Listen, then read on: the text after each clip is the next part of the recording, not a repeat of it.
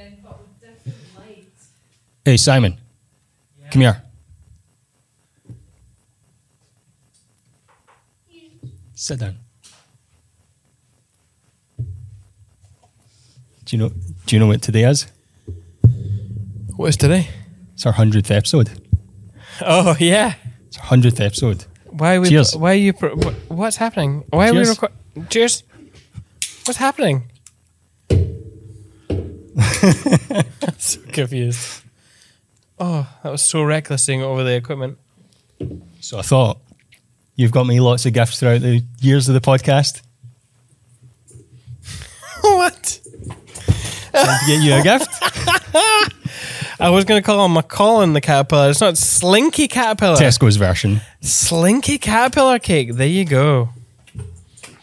and a wee whiskey. Shut up. Is that for me? Yeah. You've got me beers and whiskies, and I ungratefully accepted them. Well, thank you very much. you can put that in your decanter in your new home setup. I, I Once will, you finish that expensive one.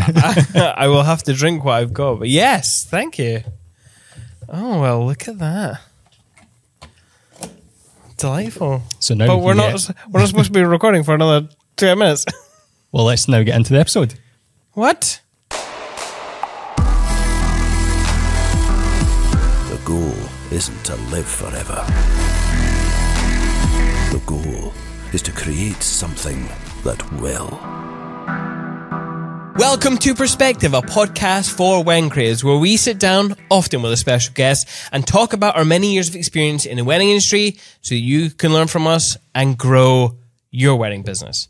And who are we? Well, I am Simon, and this is Greg Alicious. Together, we are Cinemate Films Scottish based wedding filmmakers who love nothing more than drinking coffee, sometimes beer, and talking with others about the stuff that we love doing. This episode is, of course, sponsored by With Jack. So if you need insurance, give them a listen. Give them a listen. Give them a, a, a follow. Go have a look at their products. Ashley is very good at her job. However, Greg, who are we talking to today? We are talking to Ryan Browne from Forged in the North. Hello, Ryan. How are you? Hello. Hey, I'm doing good. How are you guys? Good, thank you. Very, very well. And Ryan, just in case you don't know, this is actually our 100th episode of the podcast. So uh, it was a little bit of a, a surprise to me this morning when when Greg um, reminded me of such a fact that this is the 100th episode, and he bought me a whiskey, and it was all very nice. So thank you for being our 100th guest. Yeah, well, congrats, guys. That's amazing. It's uh, it's very cool to, uh, to that's that's a big milestone. Yeah. Yeah. It is, and I just happened to forget. Shocking. Shocking. So why don't you introduce yourself a bit for our listeners? Yeah. So, yeah, my name is Ryan Browne. I um, co-founded uh, the wedding studio Forge in the North with my wife Heidi. Um, we started shooting weddings about 12, 13 years ago, um, and it wasn't until maybe four years that we into that that we kind of created Forge in the North. And uh, I'm sure we'll get into more details on that, but um, but yeah, I'm a photographer and wedding filmmaker. We uh, both Heidi and I actually did both of those things right from the very first wedding. So we don't really view ourselves as just photographers that, that picked up video or, or vice versa. It was sort of an all in thing all at once. And, um, yeah, we've been, uh, we've been at it for, for, like I said, 12, 13 years and have now expanded the team into, uh, into, uh, more people. We have a second studio now and, um, uh, just, just loving it actually. yeah, and and where is Heidi today? Heidi is uh, she's she's on um, kid duty right now. Uh, we uh, we uh, we're hoping that she could join us, but we uh, we had a uh, a, a nanny uh, scheduling um, uh, mix up. So unfortunately, uh, I'm just uh, flying solo today. Yeah, fair enough. Uh, we both have kids, so completely understand. Sometimes that's how it goes. yeah, yeah. So where whereabouts are you based then? Yeah, so we're based in uh, in New York. Uh, we actually just moved outside of New York City, but we were in Brooklyn for uh, about 13 years, and uh, most of our shooters are are in the New York City area. We have one upstate, um, but yeah, we're pretty much we, we kind of consider ourselves based in New York City. Yeah, Cool. awesome. Uh, is New York City a, a good place to to live? Do you enjoy it? Yeah, I mean, the city it's you know it's a, it's an expensive place to live, um, and uh, it, it it's not necessarily easy to uh, raise a family there. There's obviously space constraints and and costs and things associated with that, but um, you know it's it's certainly an amazing place to start a business. Um, Okay. There's just so many people to connect to, and it, especially in the wedding industry. I mean, you just the density of New York City just you have so many people getting married in so many places that are within a subway ride or just a short drive. So, um, so we have, uh, you know, kind of rode along with that uh, kind of energy that New York has, Yeah. and um, and uh, now we're outside of the city where we have a little more space with our kids, but uh, still kind of consider ourselves based in in New York City. We've uh, we've spoken to a few podcast guests uh, from the states, and some of them have mentioned that the community aspect of running a business is kind of lacking. I have you found that because you are you know in and around a busy city that that's kind of helped with um, with building a community? Well, it's there's there's so many people here that it is sometimes I think a bit hard to find your little group. Right. okay. Like for instance, just one one random New York City photography second shooters group is like many thousands of people big. Um, and so like if you post a date, if I posted a date in there, I would get 40 to 50 people wanting to second shoot. And so it it is hard to kind of like feel like it's a community when the when the groups are so big. Now like having been in this industry for a little bit, we've we kind of have our small little group of friends that we have our own kind of Facebook group and community and get-togethers. There's maybe like 40 of us or so. Um, and we all kind of compete for the same clients too, which is interesting. I mean, not exactly, but for the most part, we're sort of all in that same um, uh, kind of market, I guess. Yeah, Um, and uh, so that I would say that is like what we have found. Um, and there's a couple other groups that are kind of more like uh, countrywide, I would say. Uh, but this one's more of like a New York specific group. And um, it's it. I mean, I, I don't know what you guys have there. It's it's just like for us having that that group is just so instrumental. Um, getting through COVID, uh, you know, crazy clients that you want to ask questions about, kind of like field out uh, other opinions on. Um, and um, I mean, we've actually just in May had kind of an emergency. Heidi got really sick one week in May. Um, there's sort of uh, multiple factors to that that uh, I won't bore you with, but basically, she couldn't shoot this wedding with me. Um, we were supposed to do a photo and video job, and we just immediately posted to that group, and people are jumping in, helping us find people. Um, that's just kind of like a really comforting thing to have, right? Knowing that you're kind of covered if if something were to be a, a real emergency, like like what happened to us. So, yeah, um, so yeah, it's I would say it's it's a bit of a mixed bag. It probably takes a few years to get into it here. Um, maybe not quite as like a small community as some other um, maybe smaller countries where it's like just easier to connect with people right away. yeah, Um, yeah. yeah. We've probably got that kind of advantage because we are a small country with Yeah. Uh, although we are city based, yeah. Um, Yeah, there's a couple of really good groups around that are either Scotland focused or even just UK based. And it's just, as you said, it was great support through the last couple of years and you can find second shooters. And yeah, it's, it's a good community around Scotland in particular, I'd say. yeah. You mentioned the word, uh, well, compete. You said you were competing for the same clients. How, how, how is that for business? Do you find that that's beneficial to kind of keep your eye on the ball? Um, or is it something that you have to kind of be wary of in the back of your mind? Um, do you mean in terms of our friend group or just in general? Ooh. Uh, well, you were talking about your friend group at the time, Yeah. but I Yeah. suppose. Well, yeah, friend group, friend group. Yeah.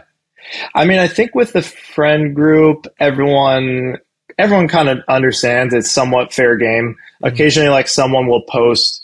Um, well, we always uh, every day there's posts of like, hey, uh, you know, October twelfth, Brooklyn Winery, like who, like anyone available, kind of thing. Sometimes there's a budget attached. Occasionally, someone will chime in on that and just say, hey, I, I'm actually talking to this couple um, I wouldn't mind like an extra recommendation. And so that kind of happens too. Um, so people sort of use their best judgment on how to like help each other out.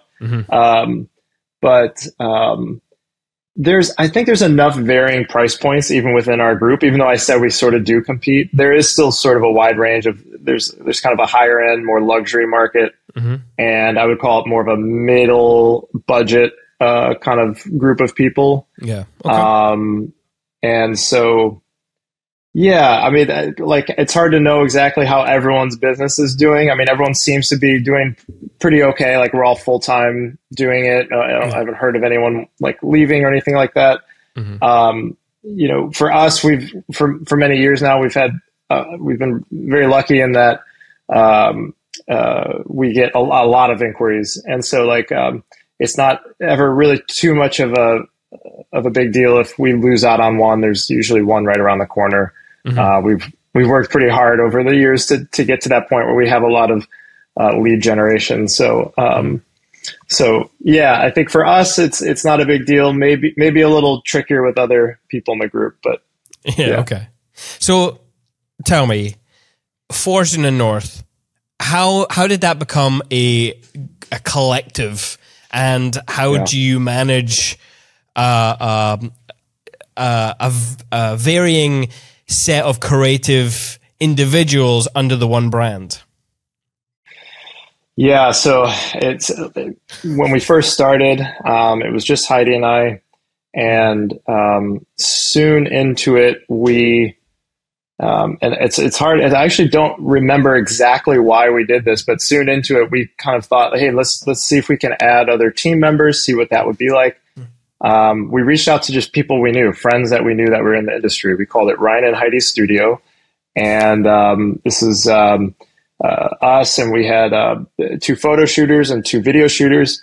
They each had their own companies, so I, it was it was set up very differently than Forge of the North is set up now, which I'll, I'll get to in a second. But um, we were all just kind of friends, and we were we were able to kind of share our leads with them. Um, I've always felt that it's much easier to book someone else other than you if they are under your umbrella rather than just a referral Yeah. Okay. um, sort of like kind of keeping it in house.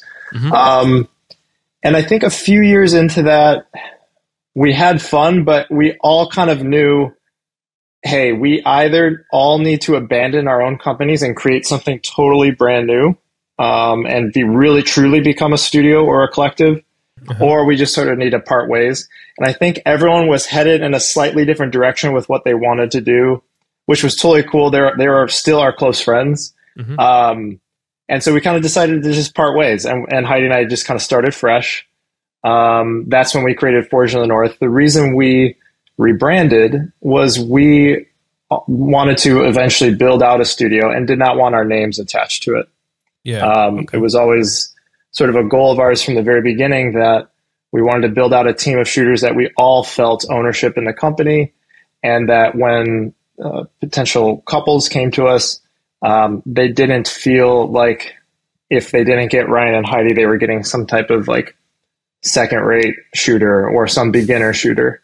yeah. So that was sort of the impetus of it all. And I think, um, you know, I, I wouldn't say that was a kind of like stroke of genius. That was just randomly what we decided to do, and it worked out. Um, we very soon after that added one photo shooter and one video shooter, and that's Paul and Bennett, and they're still with us. Yeah. So they've been with us almost ten years. And um, Forge in the North was really started so that everyone on the team would be full time Forge in the North. There's no side business. Um, there's no alternate career. Like this is their bread and butter. Um, of course, they do other things with with their with their photography work and their and their video work, but this is definitely for uh, for all of us. This is sort of our our you know bread and butter and what keeps us most busy. Um, and so yeah, that was kind of how it all formed, I guess. Yeah. That's really cool managing a group of uh, individuals like that.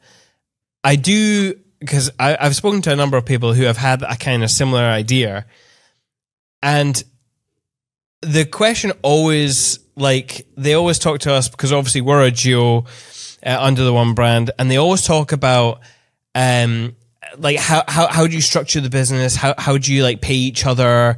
Like who's who's the secretary and and all that kind of stuff. So if you don't mind, for the people who are maybe thinking about managing or expanding into a group, like how how would you tell them to like financially manage individuals or or what roles would you imagine um giving to people Yeah. right off the bat? Yeah. So, I mean, yeah, it's a good question. There's there's a lot of ways to slice this, and uh, I can kind of get into a little bit of what we did with our our sister company, which is called After It All, which is also photo and video work. Um, so I'll I'll touch on that in a second. But with Forge in the North, because we always had the ambition to build a team of people that were not transient, but that would be with us for a long time, which has worked out. Paul, like I said, Paul and Ben have been with us almost 10 years. Yeah.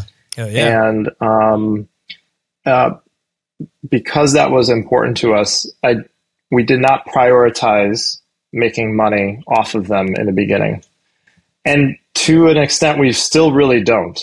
Um, the theory at the time was the more weddings we shoot, the more referrals we'll have from planners, from you know bridesmaids and groomsmen and Yeah. venues, and just more interfacing with people and other businesses. Mm. And so the thought was, let's build that out and not worry about making a ton of money off of our shooters.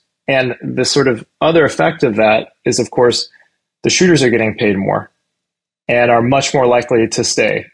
So I had to make it financially, uh, you know, incentivized for them to want to stay with us for a long time. Mhm. And so when we first started out, um, we took a thousand dollar flat cut off of all of our bookings for those people, and they keep the rest. So all the gravy, all the overtime hours, any extra edits, all that kind of stuff, they keep that, not us. And so, um, and so I think you know, and that ended up being on average a ten to twenty percent cut, Mhm. depending on what kind of package was booked. Yeah. I have that is the lowest I've ever heard of, and I've been doing this for a while. I've not heard of anyone taking as low as like a ten percent cut to do what we're doing, which is the lead generation, the usually the initial contact or phone call, um, all of the uh, like invoicing, contract, payment, file delivery, um, insurance, all of that stuff. Um, essentially, the shooter's in, responsible for you know, obviously some calls leading up and, and showing up and shooting, and then the editing. Yeah. And uh, we do we do everything else. So um, we feel like that worked for the people that we had involved. Um, But I would say if like one piece of uh, you know sort of the, the key the key takeaway here was I would say finding the right people is by far the hardest part of this whole thing. Um, figuring out how much you pay them, what do you do, what do I do, that all kind of falls in into place depending on who you have on your team. Some because like some people may want to um, use your studio as sort of a, a launching off point. And it's obviously good to make sure that's clear in the beginning that you know, hey, this is probably like a two or three year relationship. Yeah. Um, some people are like Paul and Ben didn't want to run their own business. They had no interest in running their own studio. They liked kind of being attached to our brand and creating this like team that we had. And so that was great because like that was what we wanted. Those were the types of people we wanted to find. And um, we've since expanded to two other people on top of that. And so um, we're all sort of on that same page where this is like, this is our main thing. And um, yeah, finding those people are by far that is that is the most difficult thing. Mhm. Um, I'll jump gears real quick to our sister company, After It All, which we had uh, we we kind of mold this idea over for a couple of years before we launched it in 2019. Um, essentially, we had um, an excess of leads. We had way too many leads coming in that we knew what to do with. Mhm. And we didn't really want to raise our pricing too much because we'd be pricing ourselves out of the types of clients and weddings we want to shoot. Yep. And we'd be only taking a small fraction of those. Uh, It'd be it'd be a little bit more of a struggle to get everyone booked full. Yeah. Um, and so we had too many leads, and then we also had the issue of um, it, we may have been too expensive for certain clients, or we were already booked up, you know, that kind of thing. So uh, we had this idea: let's create a studio that's lower price with more shooters for availability to cover those leads. So those are the two main goals of it. Mhm. And so that's how we created this company called After It All. And we have three photographers over there um, and one video shooter. And that is structured a little differently. Those people we know from the get go, they are a bit more transient. For instance, one of our shooters just finished school and she's a full time architect now. And so she's toning back to like five to 10 weddings a year, just sort of a moonlight job. Yeah. And that that's hap- she's happy. We're happy with that. That's totally fine by us. Um, uh, we've had a couple shooters uh, already have to leave because they've moved to different places in the country.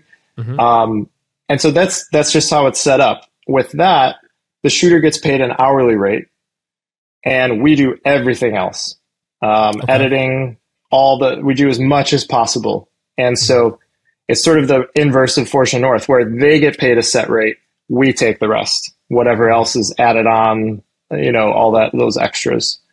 Um, and so by doing that, we increase our profit margin with a with a studio that charges less money, which is uh, was the the tricky part of how we were trying to set this up is how do we charge less and make more, and that's kind of how that uh, all played out. Am I right in saying afteritall.co is the right website? Yes, Cool. Just for people who want to check check out, compare the work. Um, yeah. yeah, I think it's really cool. I will give a, a look to that later. Do you did you have any concerns while starting that up that you might cannibalize some of your own leads? Sort of if somebody inquires with Yeah. Forge in the North and then finds out, oh, you know, after it all exists, I'll just go a bit cheaper. Did you have any concerns about that? Yeah, definitely. um, yeah, there was it was it was a, it was a little scary at first for sure. Like we we had such a good thing going with Forge in the North. There was uh, like I said, it was like me, Heidi, Paul, and Ben at that point, and we had a studio manager, Kate, and um, and things were going really well. So there was an element of like, why are we deviating from this great thing that we have? Um, but um, having after it all allowed us to do allows us to do other things like put more time and energy into other kind of marketing efforts for both studios. So we felt like there was an advantage there to um, to sort of like everyone gets elevated um, by making this move. But for the most part people don't find out about after it all until they've already inquired with Forge North and maybe either we're all unavailable or we're too expensive. So if those Right. two um, variables are met, then uh, that's when they kind of hear about after it all. Now, since we've been going for like four years, now we are sort of kind of generating after it all is generating its own leads. Not too many, but that, that is sort of happening, and, and that's okay. That's still a very small amount compared to Forge in the North, kind of funneling those leads into after it all. Um, so yeah, I mean, so far it's been it's been great, and it's actually been um, it's been going so well that we've expanded the Forge North team. So we have enough work to actually go bigger on Forge North, Yeah. and um, that you know we'll see kind of how that plays out. I think we're we feel pretty maxed out. We have ten shooters and a studio manager and a couple editors. That's a lot of people to manage Yeah. Yeah, that's man. just Yeah. a lot of a lot of e- emailing and and me being on the phone nonstop and um so I feel a little bit maxed out that Yeah. it's sort of like that's a, that seems like a sweet spot unless we've made really big shifts in how the business is structured. But um, but yeah, to answer your question, I think like so far it's been it's been good, and um, what we found is that there are just so many more people, so many more couples that have the budget that fits after it all versus Forge in the North. Even though I don't Yeah. think Forge in the North is even like that expensive or like into that luxury market, Mhm. um, it's still just the bulk of people getting married. There's so many people in New York getting married. The bulk of them have, I would call like a, a more like low to mid size budget for photo and video work. Yeah. Our our long time listeners will know that we on a much smaller scale, so not with ten shooters or anything, we sort of started a sister company and the idea was to go for that low to mid range market as well and try and Yeah. just send out second shooters to shoot it on their own. They actually edited it as well. But eventually we sort of got to the point where it was like, these are good enough that why don't we just move the shooters to our team and just shoot more weddings under Cinemate? Yeah. Um, Yep. Yep. and they were all just freelance though, like they weren't on contracts or anything. Right. So it wasn't a proper studio setup. It was just here Yeah. and there when we did it. But yeah, it was definitely a lot of things to consider and manage. And I can't Yes. imagine the amount of admin And- you guys must have. oh God. Yeah. Yeah, it's it's a lot of admin. Um, uh, that we have a studio, like I said, we have a studio shooter that helps uh, helps with that. Um, but um, t- to your point, we we have had um, so Benjamin on the Fortune is a little confusing. We have two Bens on Forged in North, uh, but one is Bennett, one's Benjamin. Um, the Benjamin started with After It All, and um, he very quickly outgrew that and his Right. partner Tina, who is still on um, after it all, probably will come up to Forge the North, and they may actually become like a, a video duo together on the Forge of the North team because she's also outgrowing after it all.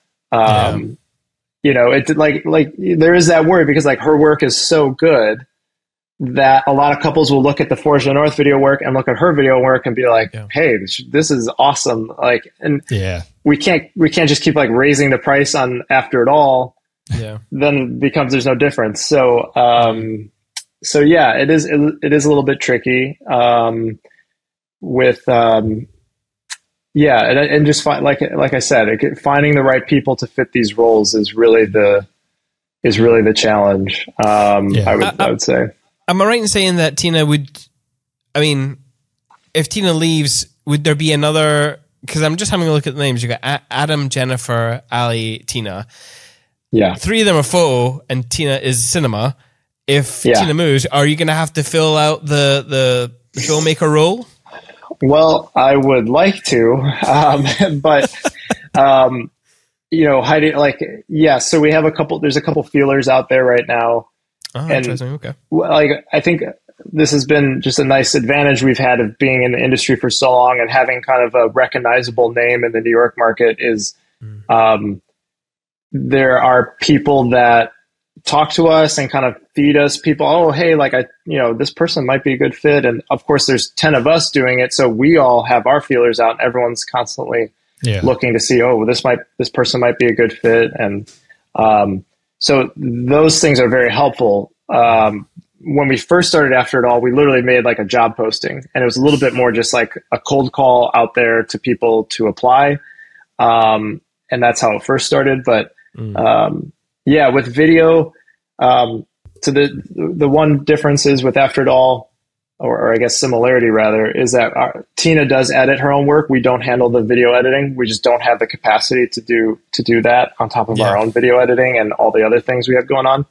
So it's structured a little bit more similarly to the Forge of the North video shooters, and um, and so uh, we'd have to find someone that can that can do those things and um, yeah, it's it's very difficult. My I, I would argue maybe trickier with video than photo um, Yeah. to find the right person that fits fits the brand and is you know trustworthy and can handle the clients and all that kind of jazz.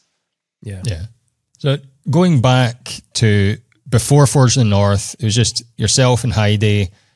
You said that you started off from get go as like a hybrid team doing photo and video. Yeah. So what was your thinking behind doing that? And then how how do you sort of uh, even up until the current day, how do you seamlessly combine the two services within sort of one business?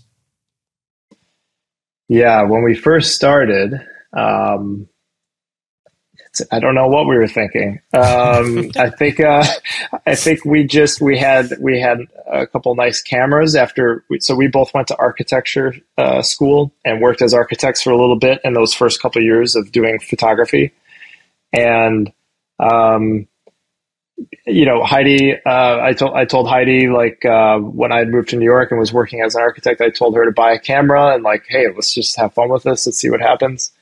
Um, you know, when you're first, uh, you guys probably remember your first jobs, you will just do anything you can. I mean, you you just have no idea what's what's normal, and so it's like, oh, they need photo and video. Yeah, I'll do it. Like I got it, you know. And they basically had no budget. These were like kind of friends of ours who were getting married, and um, and so we just dove right in, um, and um that led you know that that ended up being for for sort of a, like a first wedding um, ended up turning out pretty all right and that kind of led to another one. And uh, of course this isn't work that we would like really show today but like um, it was enough to get get the ball rolling. And um, and I would say you know now um, it's it, looking back on it. I mean, I'm really glad we did that because it's extremely beneficial to be a photo and video duo,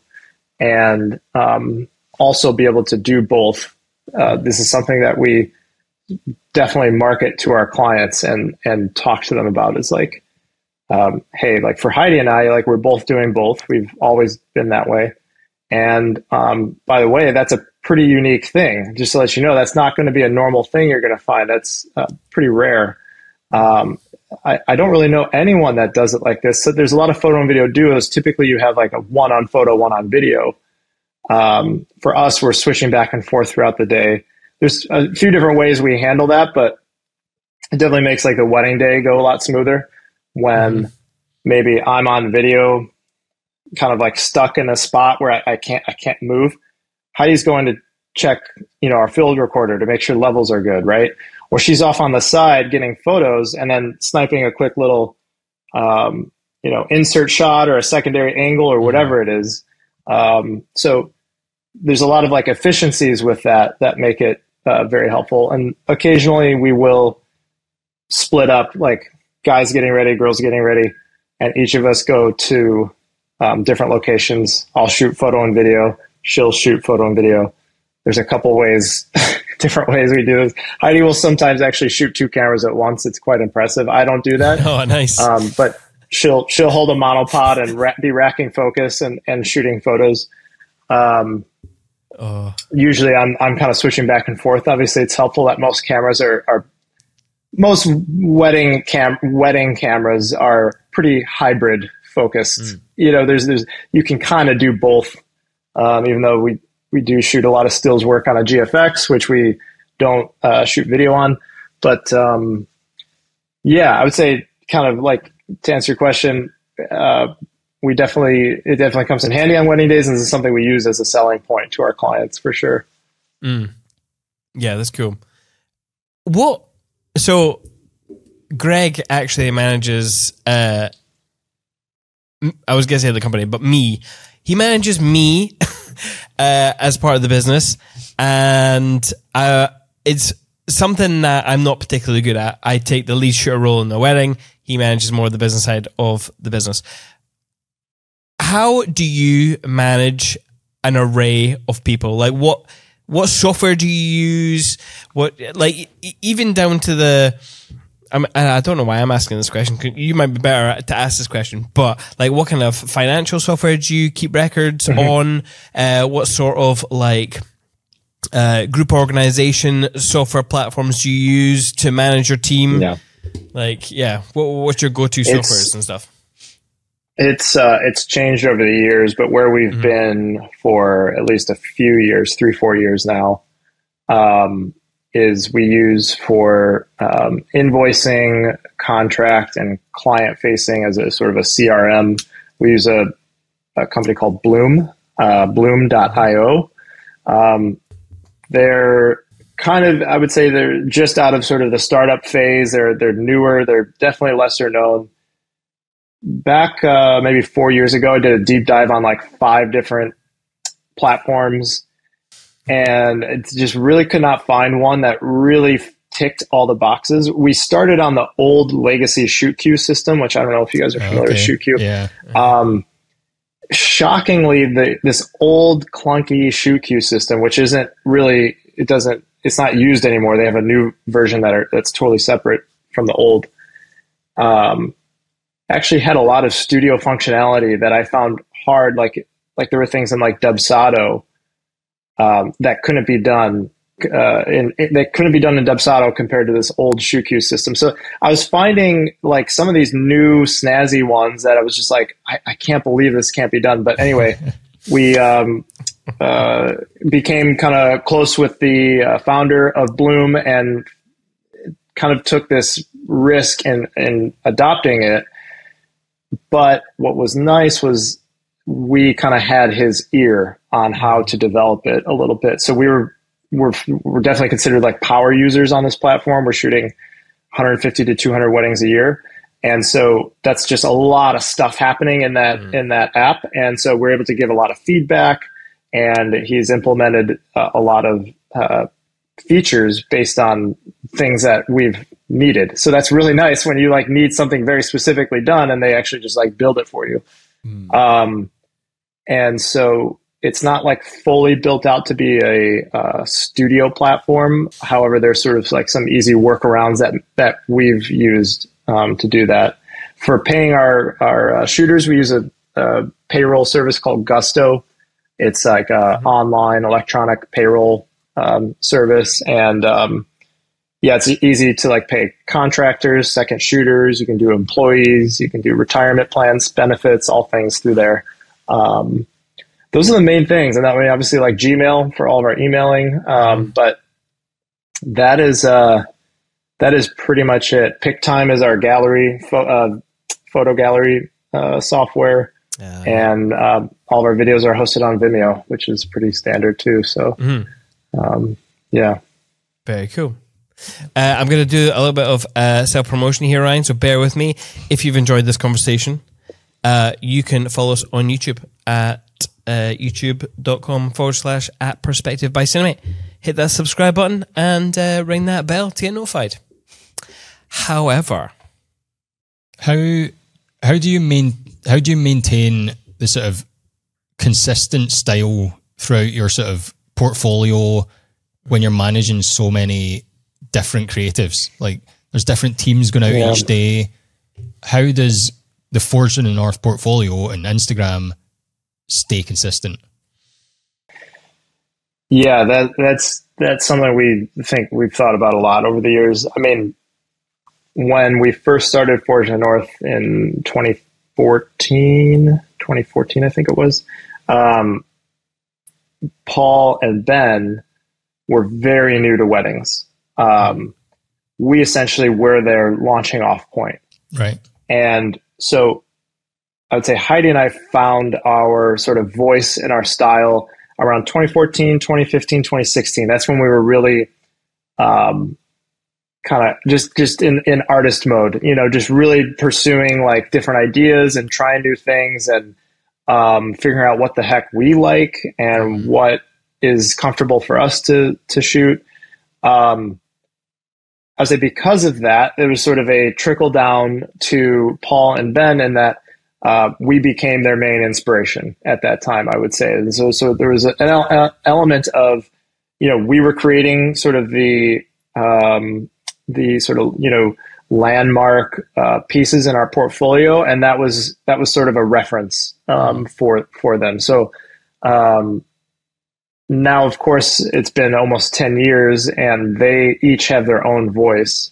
Paul, uh, Paul is a better photographer than than Heidi and I. Don't don't tell our clients this. But Paul has surpassed us. Okay, uh-huh. so Paul is definitely and and honestly, each one of our shooters have their own little niche that they've created that is kind of different than Heidi and I. But I would say there's still an overall there's some some kind of overall uh, motif in our work that I would say it ties us together just enough, um, uh, with still variations that make certain clients say, "Oh, like I definitely want." You know, I, we love Ryan and Heidi's video work, but we want Paul to do the photo, or Heidi to do photo, and Ben to do video, whatever the case is. Um, and but that that is a tricky thing. Is like how far do you push that? We actually just had a conversation with one of our shooters, and he was worried that his what he wanted to do with his work was just going to go too far in another direction. Um, but we, I actually loved his ideas and what he wanted to do, and I was like, just you know, go for it. I think it's okay that we have different styles. Um, there's a, there, like I said, there's an overall sort of cohesiveness to the work, and I think that comes through. And maybe just uh, it, it's kind of in how we think see things. There's something about the storytelling that ties it together. I would imagine there's probably a lot of similarities in the client interaction and and our sort of relationship with couples on the day of that are uh, very similar to each other. But um, it's a great question. I mean, it's something we're constantly thinking about and evolving on. I don't have a definitive answer. There, like, a, kind of going back to how you can pay your shooters and set set things up. There's probably a dozen different ways you can do it, and I know maybe some studios have like people with very distinct voices, and they're they're very different styles, and other studios where it's just sort of uh, monotone. It's just like one thing Yeah. um, with After It All, because we do all the editing, I would say that becomes the cohesive element in that work. Is the the look of the images tends to be um, similar in that way, um, and then each shooter kind of has their own little their own little story or their own little way of doing it. Um, But another thing that I tell our clients, especially with After All shooters, is it's not just the work; it's also like the the shooter's temperament. So it's you know, are they a soft spoken person? For instance, Jen is very quiet and observant. So I'm, I may not necessarily recommend her to like a, a giant Greek wedding that's going to be you know 300 people and and super loud and and and and very intense and energetic. She probably thrives in more of like that you know small wedding elopement kind of uh, job. So uh, there's there's sort of that as well that we we're constantly you know dealing with. Yeah. You kind of alluded to this um, a moment ago when you're when you're talking about your other shooter, but my question was going to be about how you keep a group of creative individuals creatively motivated and to keep them pushing the the quality of your work Yeah. obviously you mentioned that you gave free reign for creative expression, which I thought Yeah. was great. Are there any other ways that you manage and help push your team to stay motivated, especially when it gets really busy and everyone's just like editing all the time or just like slogging through a heavy season? I would say there are two two big things that I try to push or think about most when it comes to this. So one is making sure the weddings and the couples that we work with don't piss us off and don't make this job harder than it should be. yeah. And that has limited us slightly on where we can go with pricing mm-hmm. but I think that's a worthwhile trade off. I find that like a lot of people get burnt down out in this industry because they're not working with couples they enjoy working with. For for me, m- almost all of my couples I vibe with, we have a fun time, and it makes me love this job because of that. It's just the best. I feel lucky every wedding I get to go to. Um, I think a lot of people get burnt out because they're with couples that um, you know uh, didn't like their work to begin with. They want them to shoot like something else or or the personalities don't mesh or there's a lot of variables to that. But so finding good clients for our shooters to work with that's that's sort of like what i can do um, to help them. The other factor to this is all of us shoot other types of work. And so I'm always trying to push them into uh, doing other things. Paul um, does a lot of fine art work. He does sculpture work. He does illustration work. Um, uh, like a link to his like personal portfolios, I think right on our info page there. You can go check that out. Wild, amazing, incredible, talented guy, and um, so he has that whole side of his um, artist brain working on things while he's shooting weddings, and it comes through in his his wedding work. He has cool. certain shots that I'm just like, I you are the only person in the world that could have gotten that shot. Like it's just so him. Mm-hmm. Um, you know, ben, both Bens who do video, um, they shoot other types of work, documentary work, some like commercial um, content type work. Um, for Heidi and I, like I've I used to do a lot of commercial directing work. I've shifted now into a lot more uh, commercial aerial photography work. Um, Heidi does a lot of fashion and beauty, editorial photo work. Um, there's also just random little photo, video, commercial jobs we do on the side. So, yeah, all in all, we're all sort of trying to um, expand our our our scope a little bit and let those things inform our wedding work. Which I, you know, I tell our couples a lot is like we not all of us just do weddings. We're also doing other work. And here's why that's a good thing. It's a good thing because we're not getting bogged down with the same thing all the time. We're always having like a fresh look on things or getting inspired by other types of work. Um, you know, this is like something I tell wedding shooters all the time is like, stop looking at wedding work and start looking elsewhere. This is, mm-hmm. um, you know, obviously I did not invent this, uh, this uh, piece of advice. This is a, a well-known thing, but um, create keeping that creative diet very diverse and um, and uh, you know if you're looking to uh, you know how how can I photograph a couple differently than I've ever thought? Well, maybe you should watch um, you know Lost in Translation. Maybe there's something in that kind of obscure romance story that you could pull from, or there's visuals and all sorts of things. I mean, even Apple commercials, right? I mean, these are some of the best cinematographers. Um, a buddy of mine is a creative director who does a lot of Apple work. He just had Hoyt van Hoytema shoot his commercial. Okay, so that's the guy who just shot um, who just shot Oppenheimer and who works with Christopher Nolan. So the, these are things that we can all take inspiration from. Or editing. If you want to get a masterclass in editing, a 30 second spot is I mean, how do you tell a story in 30 seconds? I'm not talking about most commercials, of course. Most commercials are kind of garbage, but uh, I'm just sort of like as an example that the inspiration is everywhere. It's not just movies and it's not just other big fashion photographers or something like that. So, um, yeah. Anyway, that that's sort of the line of thinking we have with with our shooters and trying to I guess just pushing them and keep keep keeping them chasing their dreams and other aspects other than weddings. Yeah. I, I love the fact that you that you kind of you you you tell couples that because I think the I, I think the notion for people in the wedding industry is just I just want to show my wedding work so that people don't think I'm just doing weddings on the side. And that's kind of the point where they stop where I'm like, yeah, but doing well, first of all, weddings on the signs. A t- terrible way to phrase that, but um, yeah, showing couples the benefits like you do, I think is hugely beneficial.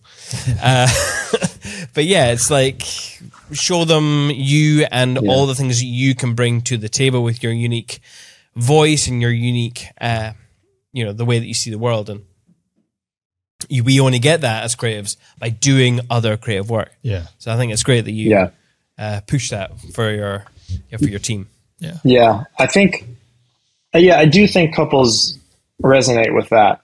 Um, you know, there is an element uh, that wedding photographers, wedding videographers, there's still a stigma that this is some uh, like a low tier um, these are the rejects from the from the other industries, and they've all now just started shooting weddings because they can't make it anywhere else.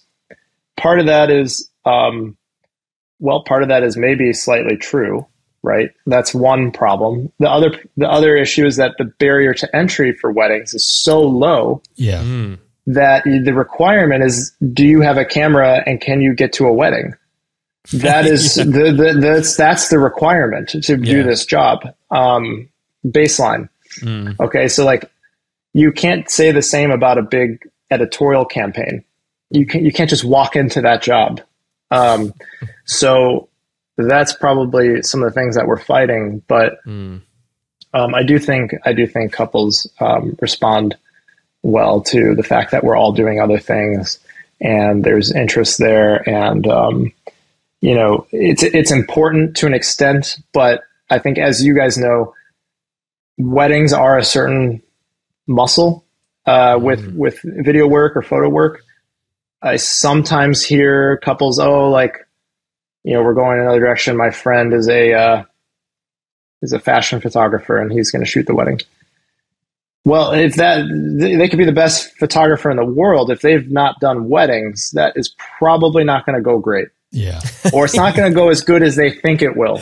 Yeah. Um, you know, I mean, I even see like some of the very high end photographers who do like the royal wedding and some of this other stuff, and I look at it and I go, I could name a dozen people right now who would do a better job than that, who are just in the wedding industry, just normal wedding shooters who would um, without even trying, do do a much better job than the best, the best, most famous photographers in the world. It is just a very specific muscle to do weddings, um, and so sometimes we have to educate our clients on that. But most of the time, I think people get it. I think um, they see the depth of the portfolios and they know the experience, and that I think that does usually win the day. Yeah. What do you when you go to weddings and when you're at your work and you're doing what you do, do you feel like you have a deeper feeling for the work that you do? Like like what is your deep why for doing this work? you know it ch- it's changed over the years. Um, when we first started out, and when we were kind of what I was saying, like finding our our voice and our style, um, it was a lot more selfish, and it was a lot more about us pushing ourselves as creatives and and artists. Um, and there was this sort of a mentality of like this next wedding is like gonna get me somewhere. Um, That that has definitely changed. I don't. I I do think there's a, a flaw in that thinking. However, I. I, I, we, I don't know if we would be where we are if we didn't have that sort of era in our journey. Hmm. To an extent, there is, there does have to be a selfishness to this because eh, for a couple of reasons. One, I, I don't think you will really push yourself as an artist unless you have that. But two, I think you'll get worn out a lot quicker in this industry if you're not doing something that you love and you're pursuing and passionate about and trying to constantly one up yourself. I think you will get really bogged down in just doing the same thing over and over again. Yeah. Um, and so I, I, I don't know I don't know where that that balance is. I think everyone has to find that for themselves. But I do think um, being a little bit selfish um, is actually an okay thing. There's there's limits to that, of course. Um, I see a lot of people in in the New York industry because we do photo and video. It's really interesting. We we sometimes do video only and work with a random photographer, or a lot of times shooting photo only. Work with a random videographer, and um, there is just, I'm just always astounded at the egos you see um, on on people, and it's just it's so foreign to me now where I'm at in in our career. Um, I just uh, I, it is I'm so checked out of like trying to make myself look good or anything like that.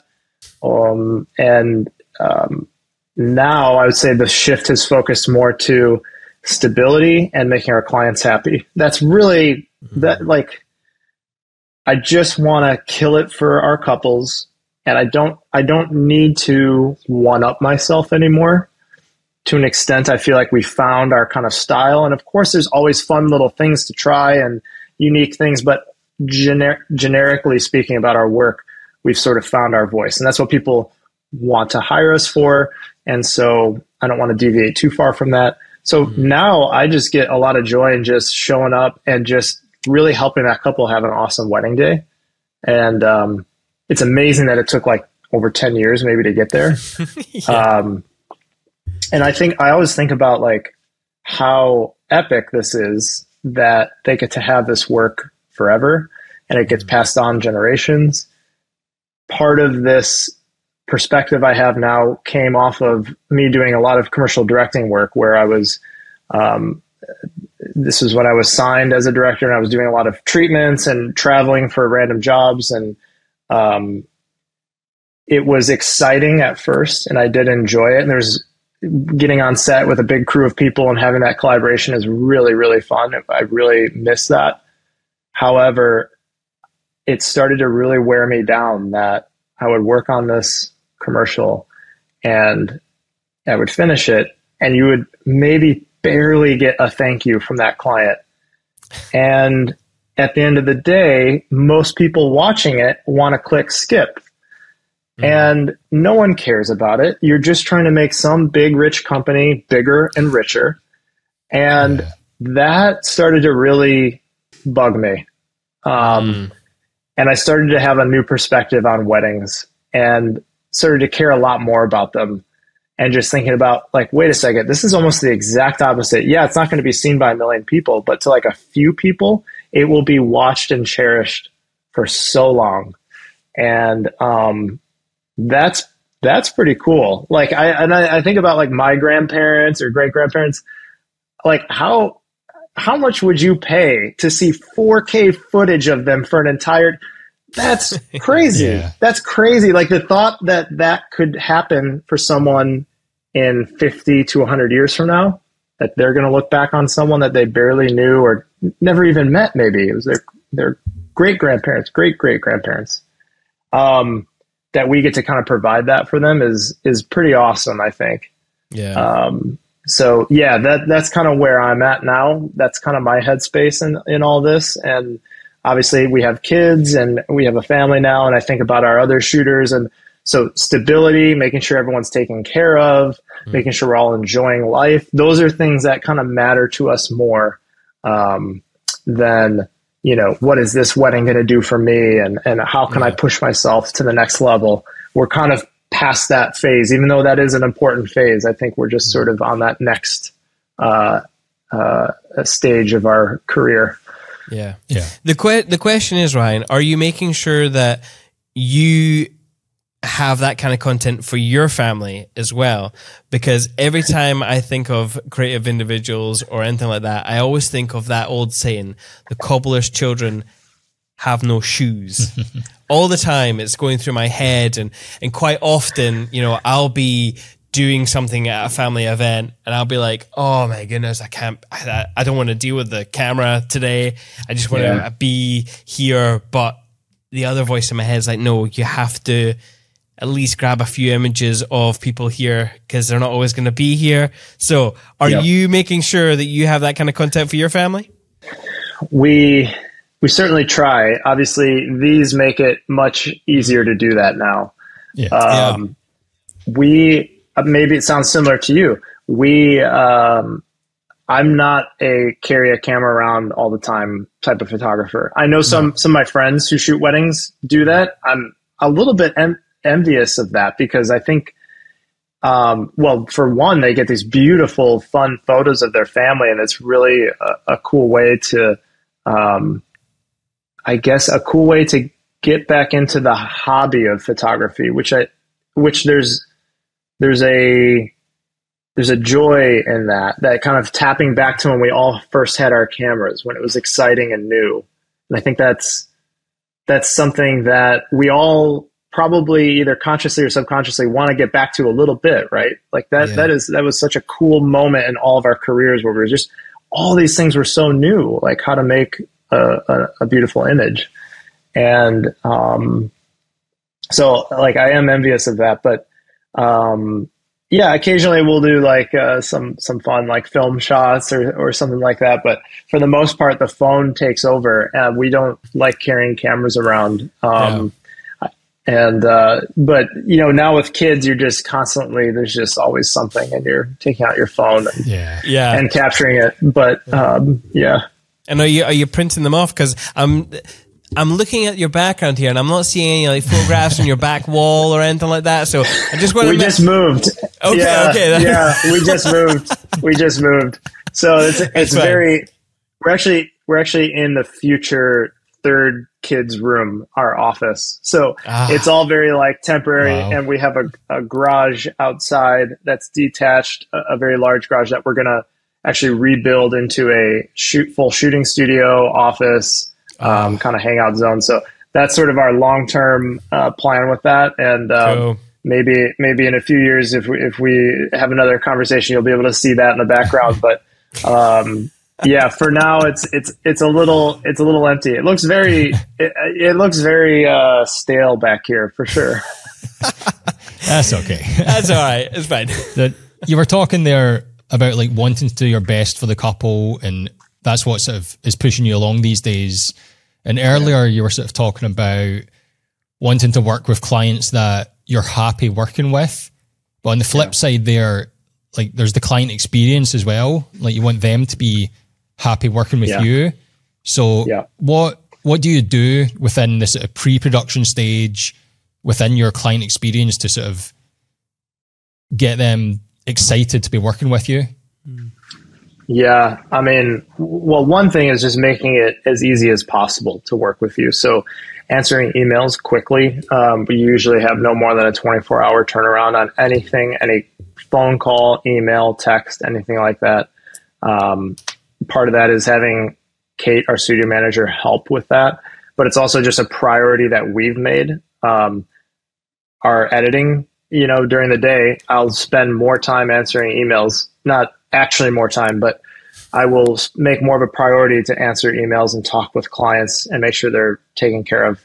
Um, and this is, it's amazing. Like we have won so many jobs just because we communicate quicker. We will have like 10 emails back and forth before the next guy even sends the pricing.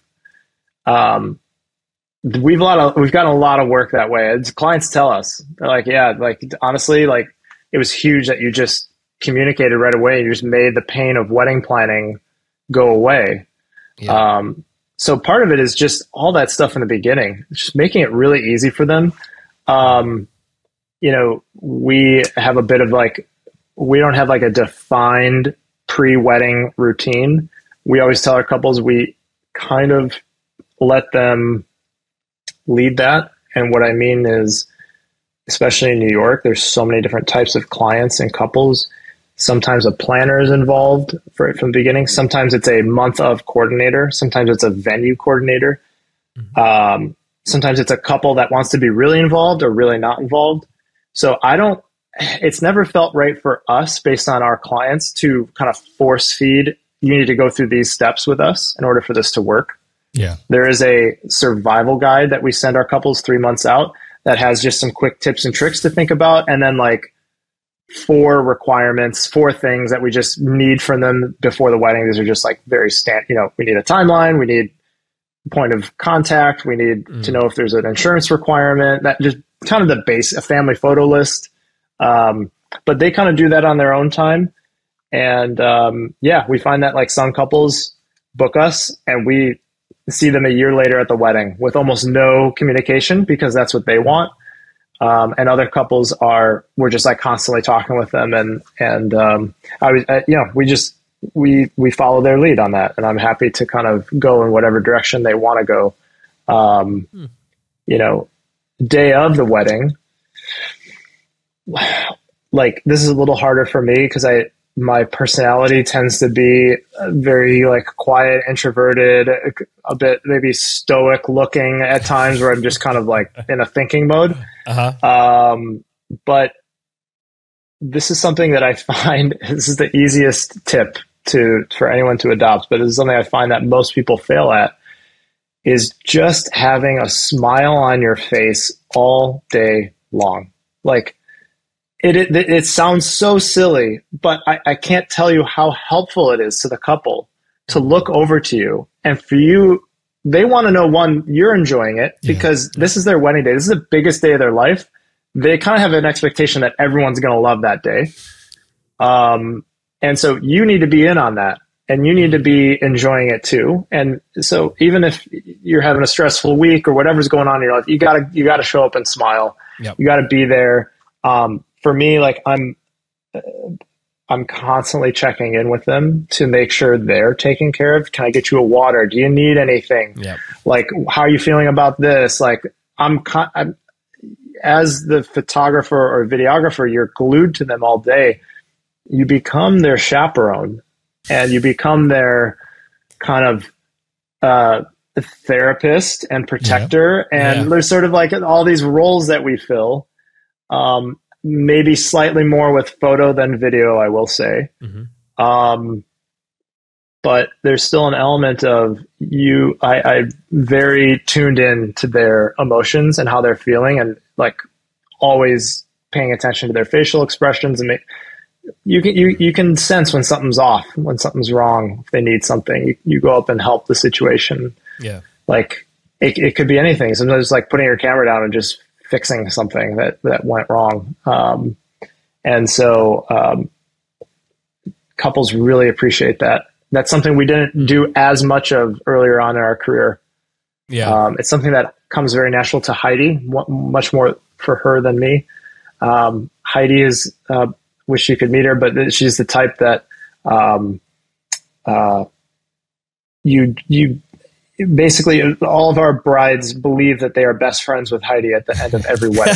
I Um, love that. It's awesome. it's it's actually it's actually it's it's so good that it's bad and the fact that like we have we have to you, you know we shoot so many weddings you you kind of have to break up with these people at some point right and so you can't you can't physically be best friends with that many people um and so um you know she has a much easier time connecting with uh with couples than I do even but um I think that that actually you know reading through like reviews on our on our Google page and stuff like that, I find that to be a very common thread, not just for Heidi and I, but for our other shooters. It's just people like us on a, just a human level, Yeah. and that is massive. And and especially with video, it's easy to get caught up in the technicality of of our job, and Yep. and um, and oftentimes couples do not care about that.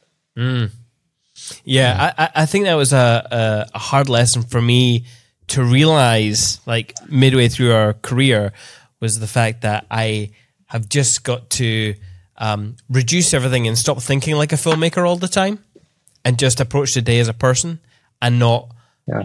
a video guy, and just actually just be myself at a wedding and and be helpful and e- even even the last wedding. Uh, this is going to sound absolutely ridiculous. I don't even know why I'm admitting this, but um, they were struggling putting on their buttonholes. And I realized w whatever the mechanism was that they had on, I actually didn't know how to do it. And I couldn't help. And I was like, oh my God, I'm going to I'm gonna have to go away and learn how to do a buttonhole with this specific clasp because I didn't know what to do with it. Yeah. I mean, how embarrassing is that? but I do like to try and be as helpful as I can. Yeah. Um, We had a we had a couple of strange interactions recently where the bride at the last wedding we're working on walked by and went, she said something and then she was like, Good. If you guys are happy, then I'm happy. And we, and we were both like, It's your wedding day. You you should be happy anyway, surely. but you want us, the suppliers, to be happy? Yeah. right. yeah. And then like another Yeah. booking that we got recently on the bottom of their booking form, they said, "We just want you guys and the photographer to have a good day as well." This was for an elopement, so they were like, Yeah. "As long as you guys have a good day, that's what we want, and just do anything creatively you want to, and we'll be happy." So, Yeah. Oh, cool. Yeah. yeah. yeah. I love. That- I, we we hear that a lot as well. It's funny.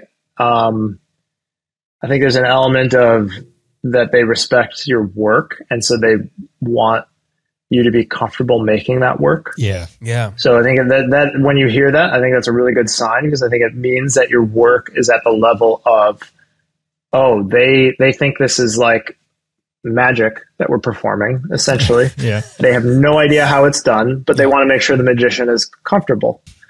Um, and um, yeah, it's but uh, also I think it just speaks to the personality of the couples. Like those weddings usually are going to be really fun Yeah. Yeah. and they are concerned with um, creating an environment that everyone can have fun around them. And so, like that's their their head is like is not like inward focus. It's like let's all have a good time, and obviously that just like goes well for for what we're trying to do too. So Yeah, definitely. Yeah.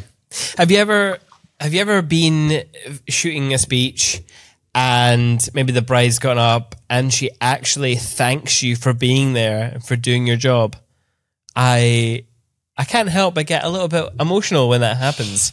Strangely enough, Yeah. during speeches, but I, I'm I'm editing a film right now where it was another photographer uh, who was getting married, and she chose us to be there along with another photographer and it was so important that we were there and we there was a, a long bit in the speech where she just opened up about how important it was for us to be there. And I've just finished editing that speech but during that moment I remember on the day getting emotional and even on my on my computer.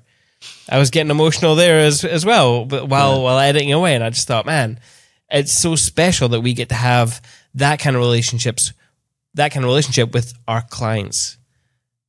yeah. Yeah, it is something special.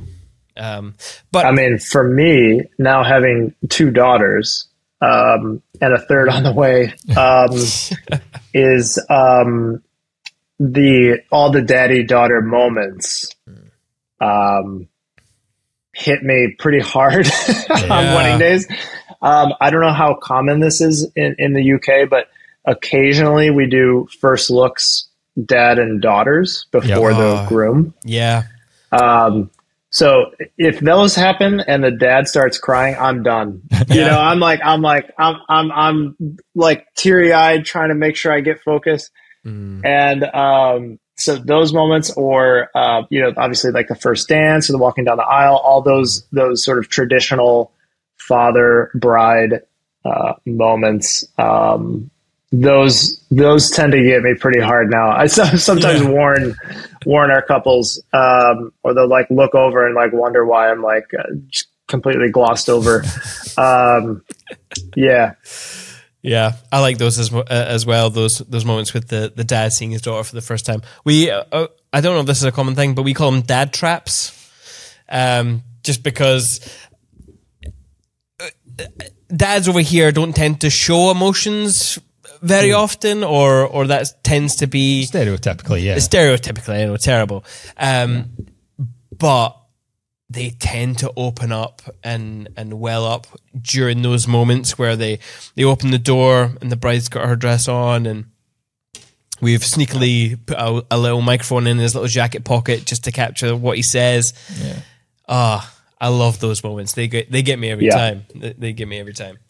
Um, so it's it's interesting because it, yeah, it's taken a. lo- I mean, yes, I always appreciated those starting out, but I, it's taken so many years for me to get to that point where that is what I live for now, and that those moments are really why I'm there. Um, I mean, how long how long have you two been doing this? We've been 13 years. Yeah. Okay. So very, very Yeah. pretty much right around the same time. Yeah. So that that sort of arc uh, is probably I don't know if you could relate to anything I was saying there, but um, seems like we're kind of landing in a similar zone. Yeah. Uh, Yeah. Where we are and where you where, where you two are. Hey, I'm Ashley from With Jack. And one of the sponsors of the Perspective podcast. With Jack helps to keep photographers in business by supporting them financially and legally if they have problems with a client or they make a mistake in their work. We've all had that fear of our CF card or our hard drive failing and losing important photos. You can find out more at withjack.co.uk. Head over there and find out how we can help you be a confident creative. Your style of work. Um, in fact, yeah, tell us about the style of films that you create. Not your team, just you. Yeah, it's uh, it's funny. Like whenever, of course, I'm sure you get this a lot too. Clients will ask this as well. Yeah. uh, how how do you how do you do how do you describe your style? I've always had a very hard time answering this. Um, and for clients, I always just say, well, more than anything I can say in words, the just watch the work. That's that's what matters more than anything I can tell you. Um, but because I'm talking to filmmakers, I can't just say that. Um, so um, you know, I would say big picture, our our the whole way we see things is rooted in our architectural background. Okay. In architecture, there there's um, you spend a lot of time thinking about a sense of place. You you spend a lot of time thinking about uh, a story in your work in terms of circulation and how people move through spaces. Um, there tends to be uh, in architecture you, you're thinking about huge, big site plans, aerial views, all the way down to little door details, right? So mm. that kind of mentality, I think, somehow infiltrated into our filmmaking work. Okay, And interesting. it, just just as a side just as a side note to that, it's been really weird because we get a lot of architect clients. Ah, okay. And I, ah. I talk with these architects, and I, when they find out that was our background, th- th- we all kind of have this. Okay, that makes sense. Why there, there's some, there's something there that seems to be architectural in nature. Might be more in our photo work than our video work, but um, I think there is something there. With with the video work, um, you know, there's some sort of mix of uh, of sort of real documentary, um, uh, very unstaged moments mixed with a fast beat cinematic kind of storytelling. But there is um, there is enough variation in the work that I would say there's a slight, and we can get into this a little bit too, but there's a slightly uh, client led style. Um, we approach our clients after every wedding and talk to them about what they would like to see. Right. Um, so we we ask them, uh, you know, uh, do you want speeches? Uh, do you want vows? Or do you want this to be more like a music video? We talk about song selection. Um, you know, because we are not having things scored to our edit, um, th- which is a traditional. If you go in commercial TV movies, you work with some type of scratch track or temp track to create an edit, but then someone scores to your edit um, which is for a lot of reasons a good way to do it. um, but of course, when you're doing weddings, you don't have um, the ability. To, most people do not have things scored to their edits, so we're oftentimes letting the, the music track dictate um, the flow of of whatever we're trying to whatever we're trying to do. So, one, we spend a ton of time tracking down music. Um, Yeah. and then and then we use that to our advantage to tell to tell whatever story we want to tell. Um, but um, yeah, it's it's interesting. I don't know. I mean, I'd, I'd be curious to see to hear what you guys would say about the work. Um, I, you know, like again, it's just like I feel like you you get so zoned in on your own thing, you don't really even know what you're doing. I mean, you are right. Yeah, I, I, I do get the impression that you are more client led, um, by the way that you shoot as well. But I do wonder, like, is when when you when you have these varying stories to tell from from couples and and the way that they want you to present a film, do you ever think about um shooting techniques like d- does the process ever come down to like on the day I, i'm going to do things differently today because of hmm. this couple in particular you know like they they want more of a handheld kind kind of vibe like a more of a homemade type vibe. D- does that kind of process come through on the on the day? Or like are there any go-to techniques that you kind of rely on and then make that kind of feeling in the edit It's a great question. I mean, um, for the most part, we approach each wedding day the same. And what I mean by that is there's still a lot of um, playing off of the couple's personality. yeah And I think if you have calls ahead of time, emails, and even showing up on the day, if you're observant to it, you you you get a good sense of kind of what interests they have, what may be important to them on a wedding day. Um, you can again, you can kind of infer this also from what kind of videos they maybe mentioned in the initial questionnaire. Oh, we loved this wedding that you did. Okay, so that tells me they are interested in a party and they want this video to look like a party yeah and they want people watching it to feel like they missed out on a party, right? Like yeah. that's the vibe. yeah Now, I wouldn't say it changes a whole lot how we shoot. Um, and like some of our portfolio is quite old. Some of it's kind of new. It's a mix of, there's a, a long era that's being shown in our current portfolio. But okay nowadays, um, we shoot handheld Mm. all day, except for ceremony and speeches.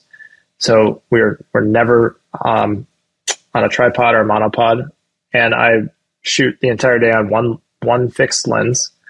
Um, and uh, it's it's a setup that is you know just very very small. Um, I find that it allows us to feel like we're just a guest with a camera, which is definitely a goal of ours on any wedding. yeah Um, and I also feel like, um, and this has changed over the years, but with video, um, it's very easy to get bogged down in a lot of technical things and um, gear and um, all these different tools that we have at our disposal.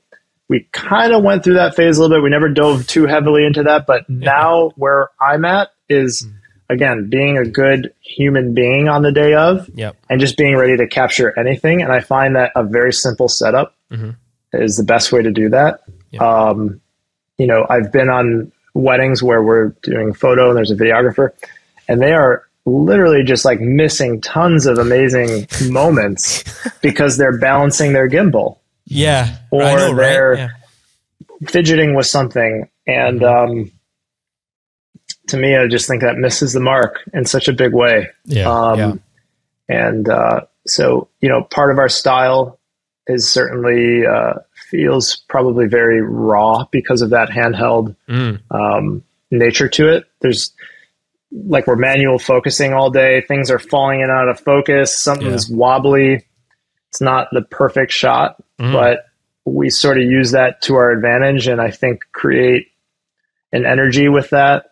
Um, And um, there's, again, there's just a freedom to handheld shooting that uh, other types of shooting, I think, lacks uh, in in a big way. But um, yeah, happy to like talk, talk more about any one of those things. But Yeah. Yeah. Well, we I- we we take a similar approach, um, and again, this was something that we f- kind of learned like halfway into our career. Maybe not even halfway. Actually, it's we've been shooting like that for a while. But um, I do remember. Like we used to go to weddings and it, it used to be like al- almost formulaic, right? It was, hmm. I want to get this shot. I want to have a, cause we used sliders back in the old days. I don't know if you remember, do you remember sliders? God, those horrible, had 'em. Uh, horrible things. we had uh, them. Yep. Yeah, Yeah. the the I think did we talk about this in the last episode? I can't remember, but the whole like aisle reveal from behind the last row to reveal, and you're like you're going through a checklist of things, and then you're like, oh, it's this. You're becoming a machine, and it you don't. At that point, you're not really creating like you. To me now, like a wedding film is full of emotion and tears and hugging, and it, it's not the the perfect reveal from behind an uh, you know a seat to the couple standing in the middle of an aisle. You know, it's Yep. it is handheld, and um, it's handheld because you are the fastest you can be when you are handheld. Yeah. Like if there's a Yeah. moment over here and a moment over here, you're just here and then you can run over here and shoot. And it's very much uh you are just a person you don't need to think about, oh, gotta get all the legs of my tripod, lift up my camera, move over here, set it Yeah. all up and by that point the moment's gone Yeah. and it's yeah. So for us it's very emotion driven. I totally agree with what you were saying about your style, the way you approach a wedding day doesn't tend to change too much based on what you know beforehand. Yeah. Because like we've got a questionnaire that we send out to our couples that we've had the same questionnaire for quite a few years now. and we've said to ourselves, like, we told ourselves back then that, oh, this is because we'll learn more and we'll know what's mm. important to them and we'll, it'll decide how we approach the day. But really, it, it doesn't change much. And we read it and it's like, oh, that's cool to know. Yeah. But then we still shoot handheld 90% of the day, only sermon speeches on tripods. But so, yeah, it doesn't change that much, really. Yeah. The thing it does I think it's self evident. Yeah, but the, the thing uh, going back to kind of what you were talking about is what it does help with is that client relationship, which you can go in and you kind of you already know who the bride is, you already know kind of her interests and stuff, and and maybe you found out you've got similar interests. Like I love uh, I love gaming. And I love when I go to a bride's house and she's a gamer too, and we're just like nerding out about Zelda or something crazy, or or or talking whiskey, or or you know, like all these other things, and you kind of have like you create that little bit of a an excited, weird bond in the in the kind of kind of this part of the day, and it lasts throughout the whole day, and that kind of excitement is fun when you have it with Yeah. a client and yeah, then you really do start to have a good time at a wedding. It can, and it can really open up um, what that couple gives you in like a portrait session, for instance. Yes. Um, this is this is a much harder job for a videographer than a photographer because there still is more of a focus on the photographer running things on a wedding day. And so when I show up and I'm just doing video, um, now I have the relationship of the photographer and the bride and groom to manage, not just the bride and groom. Whereas with when I'm doing photo only, I be especially because I shoot video, I know I know I'm going to get the videographer good shots. That so I don't have to worry about them having to do fancy things or or I don't really have to worry about necessarily even how good they are at their job because I'm going to give them something great to work with, Yeah. um, which you don't always get the other way yeah. um, you know, and so sometimes it's very hard, like with video, because it's a, a last minute add on, or was you know they're just not they don't think about it as much. Um, so it can be it can be tricky to connect sometimes. But um, going back to what you're saying, yeah, I think just with like the what's important to the couple, I think that becomes self evident the day of if you're observant to it yeah. versus looking down at a list of oh what did they say about what they oh whoops i just missed that moment. Um, you know so um, i think and and again being handheld lets you follow the action wherever it is very quickly. Yeah. so um, i'm always ready to capture something. And uh, again if there's a relationship say it's a grandmother the last living grandma is there right? Um, that if that's important to them, they're not going to ignore the grandma all day. so I don't have to manufacture this moment. They're of course going to spend time with this person and have a moment with them. So if you're ready for it, you'll get it. Yeah. Um, but uh, yeah, setting up a slider in the reception, trying to get that detail shot down the table, that's not going to get it. You know, that's not going to get you there. oh god. So, Yeah. Let, um, let, but yeah, let's let's get bogged down in gear for a minute then. So what what is the specifics of your kit? You said it's usually one lens all day. So what what camera body and lens are are you using? yeah. Well, we are Fuji ambassadors, so we shoot all Fuji gear. Um, not because because we're ambassadors. We we fell in love with the gear. A couple things about it. The GFX we fell in love with for photo reasons. It's a medium format camera. It's just an am- amazing, amazing image quality. Not super well suited to weddings, but we enjoy that about it. Uh, it's not for everyone. For video, we use um, well now we use uh, the XH2S. Um, uh, before that, we were on XT4s. Before that, XT3s, XT2s. Uh, we shot a little bit on the XH1s as well.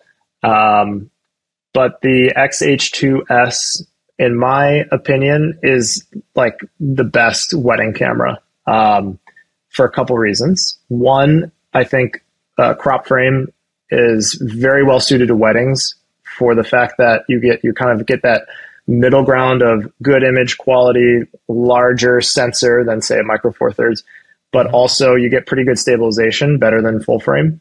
So because we're handheld all day, that's kind of important to us. Yep. And uh, I'm sure full frame cameras will get better stabilization over time, but I think it will just always be true that the smaller sensor gets the better stabilization. So that for us has felt really like a really nice sweet spot.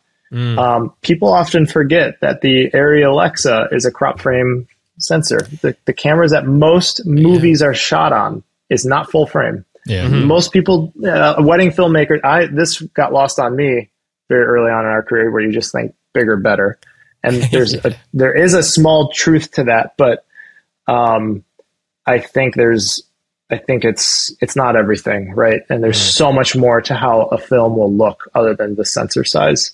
Um, but um, now the cameras are, I mean, it's like amazing compared to where we started, right? Like 4K 120, and like you can, like there's even like a a, a, a full gate 6K mode on the XH2S, which is Yeah. great for certain situations. So um, there is, uh, yeah, it's just it's a great time to be in, doing what we're doing because the tools are amazing now. Yeah. Um, the uh, lens of choice now is this Laowa 33 uh, f.95. It's um, yeah, it's this big. It's got a a, a, a declicked aperture. Um, the throw on the focus is is really buttery, and it's like um, it's like a four hundred dollar lens, five hundred dollar lens. No, I think it's like four hundred bucks. If I drop it on a wedding day, I'll just it's okay. I'll just buy another one. Not, I'm not going to cry about it. yeah. Um, and so uh, this has been really fun to shoot on. It gets some really fun like flares on the dance floor and stuff like that. But um, that's pretty much it. We have some other primes we use in, in extreme situations where I need like that, you know, a, a longer lens or a wider lens. But um, that's really ceremony and speeches. We'll put a long lens on and Yep. and kind of stand back a little bit. But Mm. um, yeah, pretty much the entire day is shot on that one setup. It's like a 50 millimeter equivalent. Um, and so, yeah, the XH2S gives you a free punch in. So you get another like 20, you know, you know, you can get from like 50 to like 70 millimeters, um, all with the ability to shoot in 4K. So, um, you kind of get, you kind of get two lenses out of it, I guess you could say, but, Yeah. yeah. um, yeah, Yeah, that's that's sort of um, that's sort of my my primary setup. Yeah, that's cool. You know that that thing about um, how good cameras are today. I was having this conversation online with someone, and they were talking about. Um, I, funnily enough, it was log the log conversation again that we keep having on this podcast. Is like, yeah, log and ten bit, and and they were like, "Oh, do you ever struggle?" And I'm like, "No. If I if I ever feel like I'm I'm struggling with with what I have right now, I remember like." 12 years ago when we were shooting on a, uh, what was it? Was it a Sony? 60D maybe? Uh, it 60D? before that. Do you remember our first cameras, the EX3s? oh, God. This was like a Oh, wow. On rails, but I really wanted that kind of cinema kind of depth of field. So we had a Letus 35 um, converter. Now this thing was essentially you, you'd you know macro focus onto the back of the lens, and it would um, the the plane would vibrate. So you'd have to have a, a battery in it, and it would allow for that kind of like that 35 millimeter depth of field, right? And then you'd put a lens on that. So this thing was like massive and, Yeah. and super heavy, and Yep. and I'm like, and I can't even remember what codecs it shot, but pro- probably not healthy ones uh, for color grading and all that. So uh, when people come to me and like, oh, it's you know, you're, you're not shooting in the right bit, damn, I'm like, come on, Yeah. just- you. Again, I, I feel like I'm sounding old again, but like you, you kids just don't know how good you've got it. You really don't. Well, no, but there is truth. I mean, we are we are approaching. I would I would argue we are we are plateauing in terms of the year over year quality increase. Like so, the last Yeah. ten years we've we've gone from the first uh, SLR DSLR video camera to now um, shooting. I've done shoot commercial shoots where my Fuji camera is being cut in with Alexa footage, Yeah. and it work and it look and it looks good. It's hard to Yeah. tell. Um, so we're approaching kind of an end game here where it's not is really um, not going to be huge. I'm sure low light will continue to improve, but um, for the most part, we're we're very lucky now, and uh, yeah, especially for us, we we loved shooting in 120 for like portraits yeah. and um, and some dance floor stuff at times. And so I, I I will say the one kind of very technical leap we've had is the 4K 120 since a few years back, and, and that that I've enjoyed having just just being able to have that the full video in 4K is nice, but it's never been a deal breaker. I mean, we initially shot on 5Ds. Um, Yeah. Oh yeah. handheld, no stabilization, just eh, like so many things working against you. like so many, like you have like no help with anything trying to get Yeah. that shot. Um, and we made it work and it was fine. You, you, but, um, but now it's great. It's like fully stabilized and peaking and focus checking and Mm-hmm. zebras, all the stuff you have right built into the camera now. Um, Yeah. Do- what, what do you guys shoot on?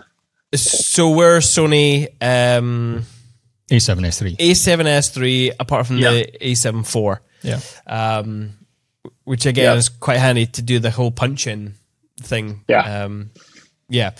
Um, but you, when you were shooting with the 5D, was it the 5D Mark IIs? Yeah. Yeah. Yeah. That was the first camera I ever owned. Oh yeah. Yeah. I mean, it was a. I mean, That was it the changed. first one I bought. Changed the industry. Yeah. Changed so much. Do you remember it, it had um, a third party software that you could install to get like Yeah. graphs and uh, to get rid of the limit, the recording Yeah. limit? Yeah. Oh man, Magic Lantern. Hacker- Magic Lantern. That was it. Yeah. Yeah. Oh man. yeah. That, Oh yeah. man. That was I, me- That I was- messed around with that. Yeah, Yeah. that was and there was I remember like later iterations of Magic Lan- Lantern let you do raw Oh yeah. recording. Yeah, I remember that. I remember and that. um like I mean it was really raw. Like like a whole wedding day would be would be like 2 terabytes of footage, you know. Mm. Uh more more probably actually. It was just it was crazy.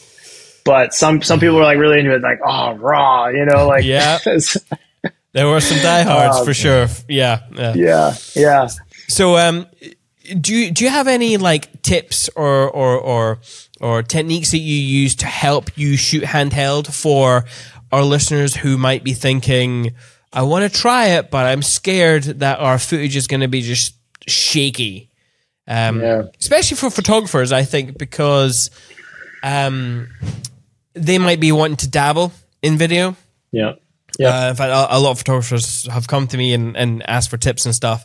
Um, but yeah, do, do you have any for them?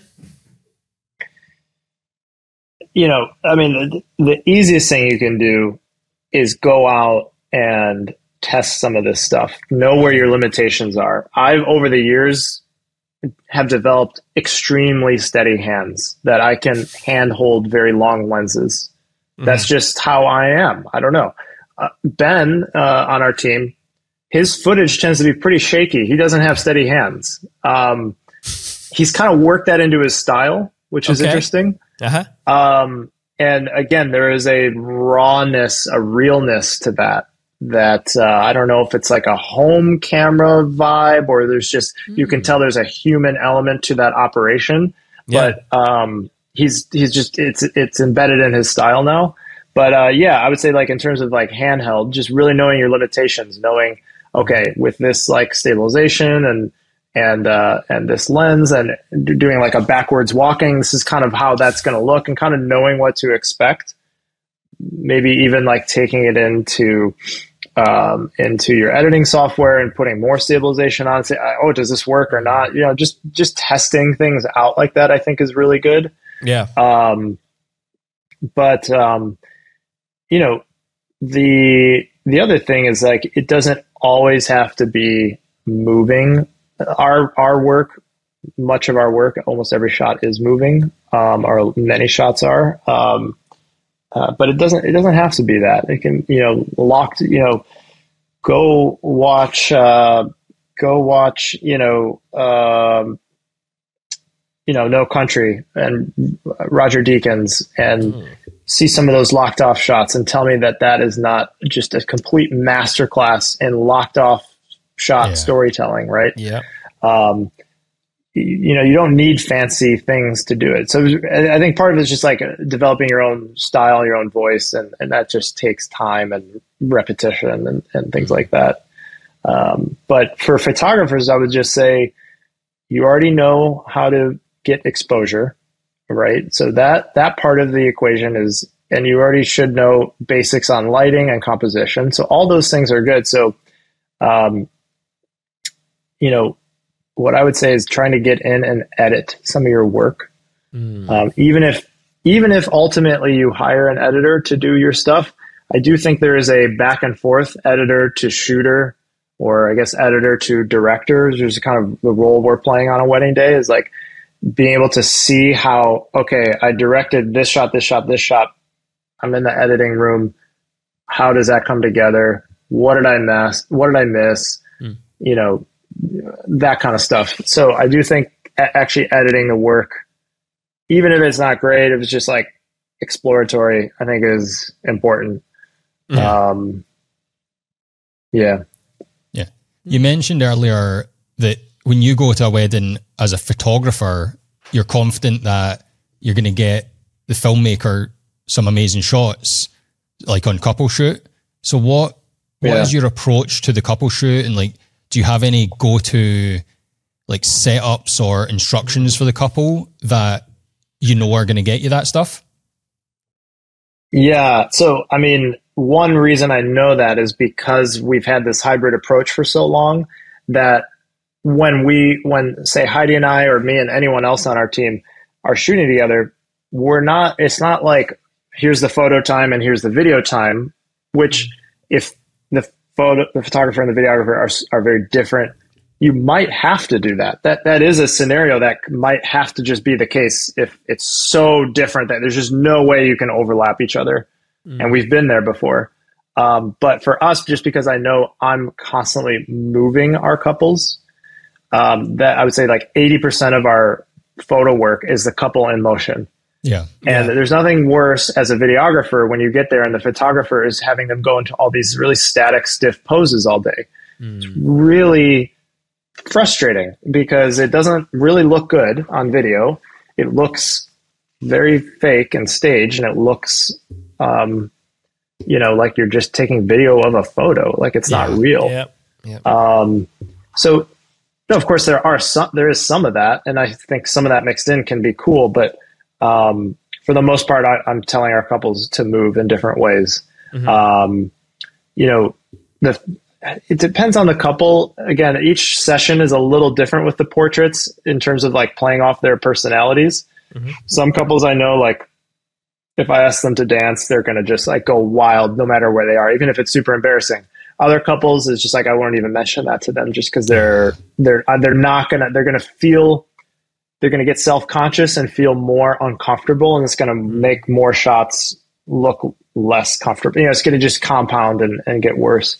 Yeah. So, you know, some couples need 10, 15 minutes of warming up and just trying stuff that may not look the best, but just to get them a little loose. And um, I think this is where like just having that human element of just being fun and um, a little self-deprecating and recognizing that this is a weird, awkward thing we're all doing right now.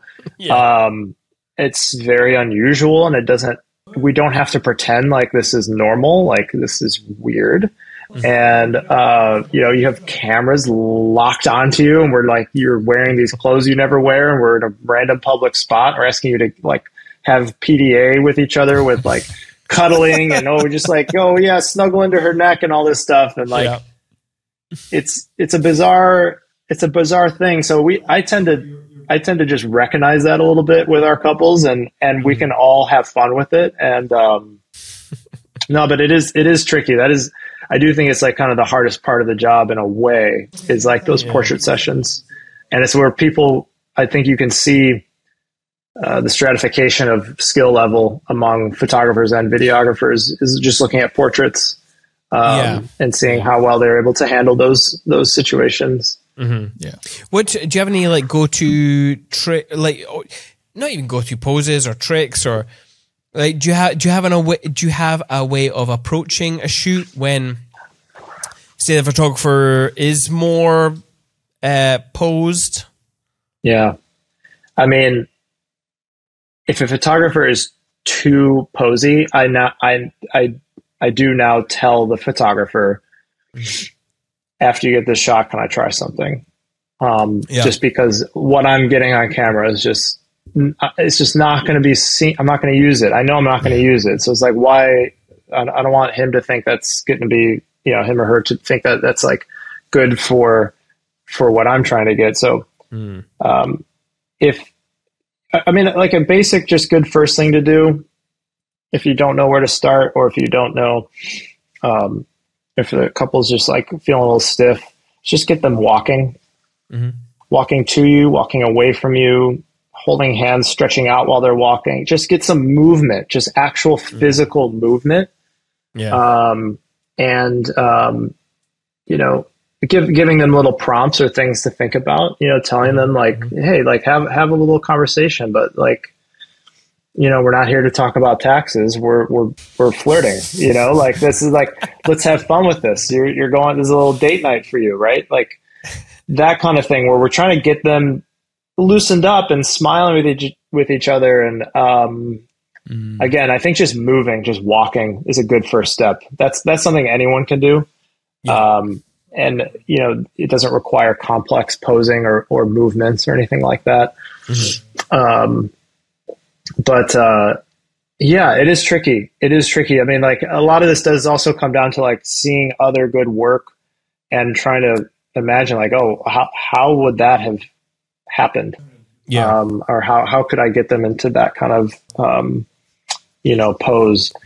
Um, but yeah I think just uh, it's also I guess this is maybe another thing is like yeah being being okay with telling the photographer hey I just need to take uh, I, I need to take two minutes after you're done here and try something before we leave this spot.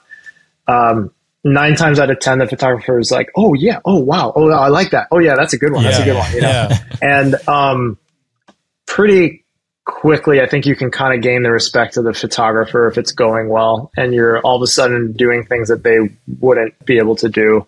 Um, yes yeah But yeah, it's kind of it's very situational, isn't it? It's like it, It- it depends on the yeah. couple, depends on the photographer, the environment, how that day's going. yeah It's just so I- many I- variables.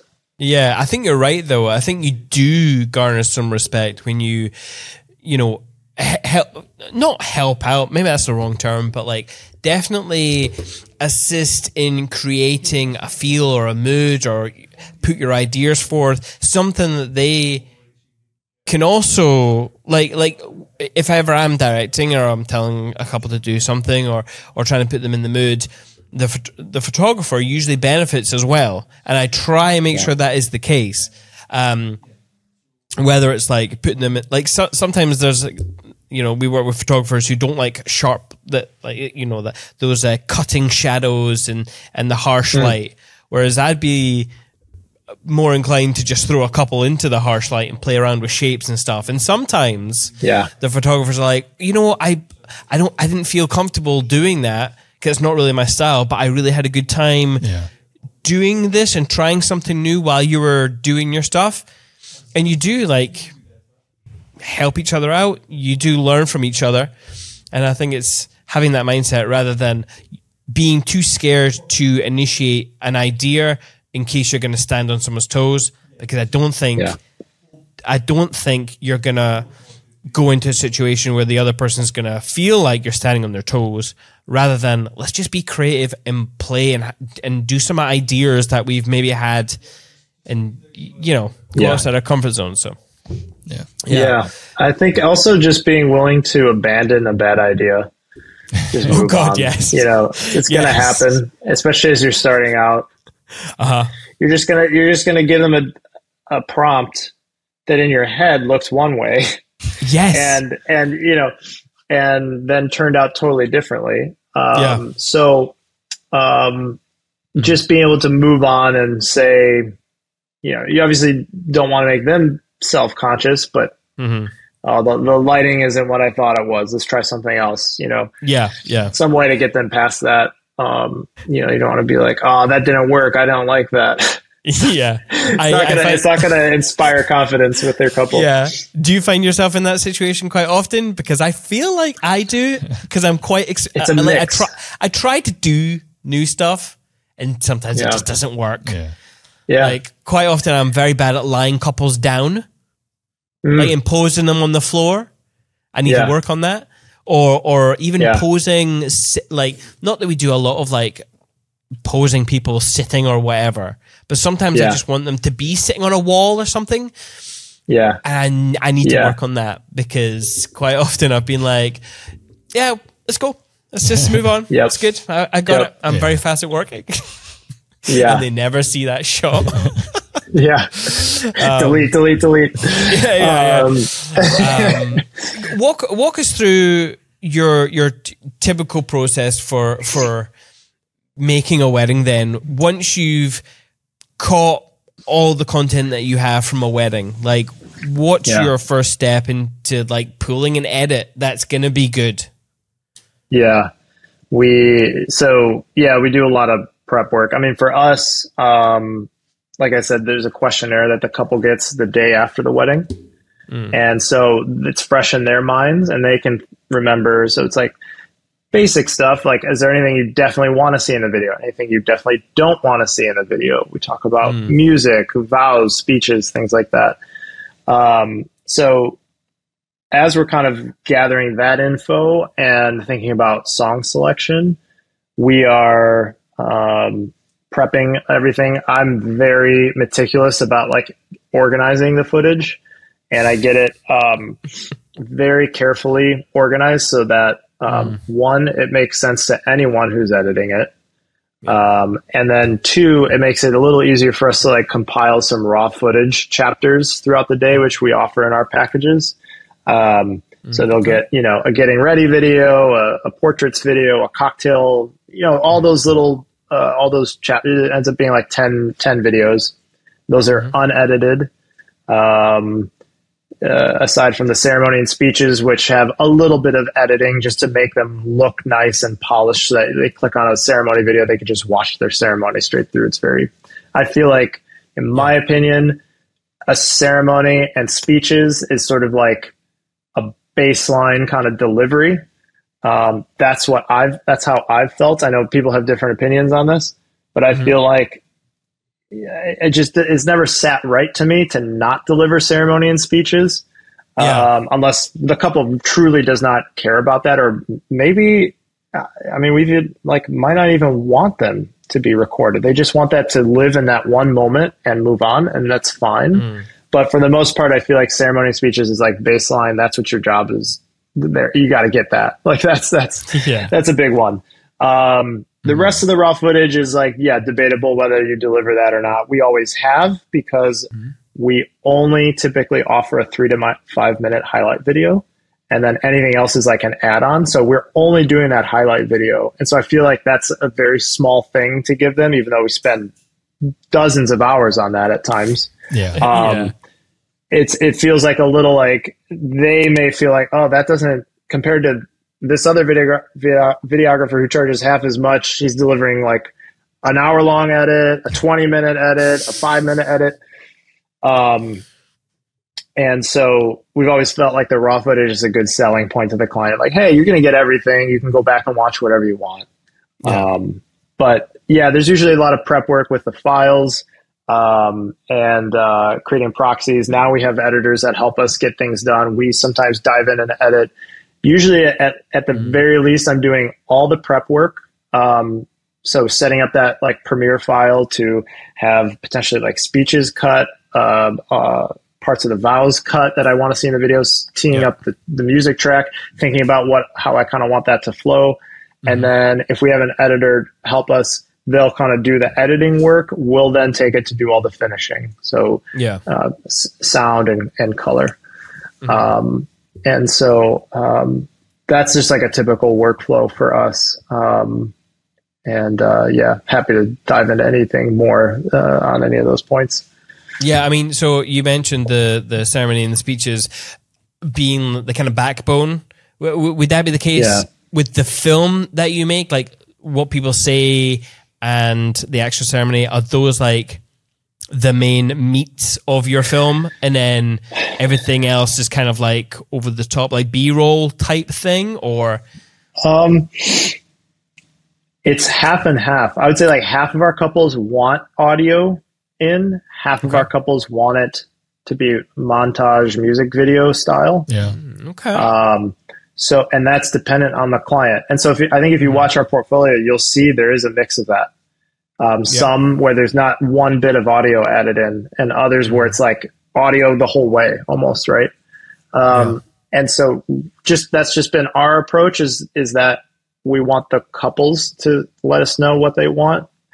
Um, I will say there there's an element of like offloading that decision to the client that is a little uh, like a bit of a relief knowing that okay I definitely know this is what they want. Um, so, uh, like a good example of that is the the the first video in our portfolio. Um, Jeff and Ashley, it's this like epic wedding in France. They actually wanted pretty much the whole day shot in slow mo, and they did not want audio at all. Um, Right. And I told them, hey, if we shoot in slow mo, we're not. It's not going to be like a, a ceremony video and stuff like that. That's okay. That's fine. I want. We want this. And so that one became this sort of like upfront creative, um, uh, sort of like uh, um, funnel that we had to make this video through. Um, and uh, yeah, it's that we shot that like six years ago, but it, it remains to be one of the uh, the fan favorites. So we, that- we keep so- it up, and was that Jeff and Ashley? You said, yeah, Jeff and Ashley, yeah, oh yeah, yeah, yeah, the hot air balloon. I remember that one. Yeah, yeah, yeah. yeah, And, cool uh, experience. You know that, that so this is a great example of like we shot that on 5Ds. Okay, terrible Yeah. camera to, to compared to now, um, but that video has done us wonders in terms of getting new work. And Yeah. um, yeah, technically there are things wrong with it. Uh, the the image and things that we didn't have access to it was all shot in uh, 1080p and all that kind of stuff. Um, but um, kind of no one cares. No no client cares about that. Um, Yeah. You know, just get, get the shot, get the exposure right. Try to get it in focus. Just get the shot. Be there. Be ready. Those are those are just so much more important. And of course, like different ideas you have um, to make that video happen. But um, yeah, Yeah. I love I love watching this video by the way. It's it's the It's- perfect it's a fun example. one. Yeah. It, it is it is fun, but it's the perfect example of why you shouldn't be scared to go handheld because it's just some bits are crazy, and you've you've Yeah. used it's like really fast cut, and then other bits you just let the moment happen. Uh, it's really good. It's really good. Um, Yep. yeah. Do your couples choose your music, or do you? You know, you meant you We- mentioned that so- you, you Yeah. Typically, I say the most common um, is that they ask for some options. So we narrow down Okay. a list of options yeah and they make a selection.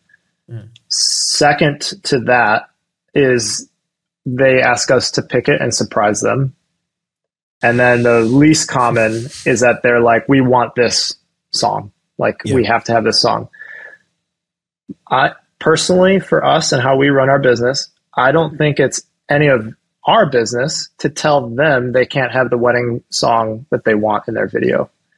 I'm happy to advise them and guide them against that if I feel like it's a mistake or if I feel like it could be mm-hmm. really difficult to edit a certain thing. Say it's a very like lyrical heavy song and they want all these vi- uh, voice overlays. It's like uh, those Oh, are going to conflict. You're not going to, the, the essence of the song is going to be difficult to, to you know, like, so I'm happy to advise people on that. Um, But ultimately, bottom line is they're paying us money to make this video. I feel like I it's my duty to give that to them. Now the, there's like a couple stipulations with that. If they're picking a well-known track, you know, we'll tell them, "Hey, this could get taken down on Instagram. You can't post this any you can't publish this. We don't have rights to it, all that kind of stuff." Um, most of our videos stay private to the couple and uh, and so um, most of the time we don't pursue licensing but for things that are on our website or things that are on our instagram we pursue license uh, a license to use the track okay okay Yeah. or permission of some kind yeah yeah.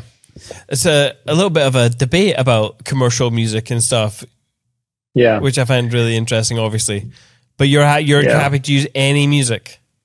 You ever worried about Well, if the it's- legal ramifications or? no because i've talked Okay. to enough band we've licensed enough music at this point um, I actually I don't know anyone that does it like we do, where we we really do pursue getting permission and, and or a license from um, Yeah. any kind of track that we post.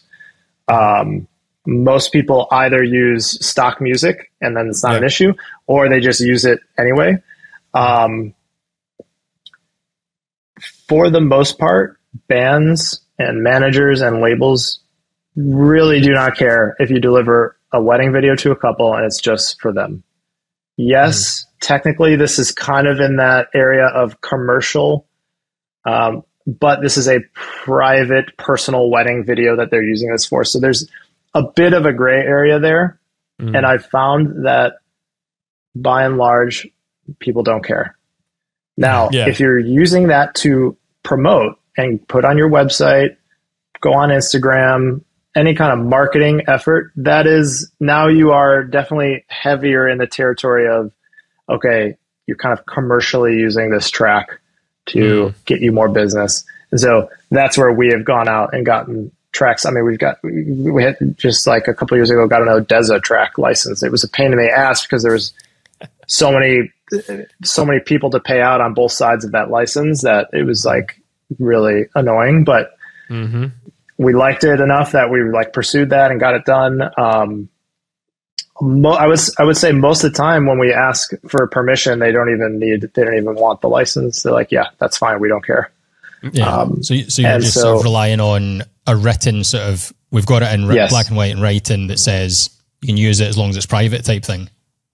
Yeah, uh, even songs that we promote with. Hey, we want to put. Right. We did this wedding video for a couple. We want to put it on our Instagram. How do you feel about that? No, no worries.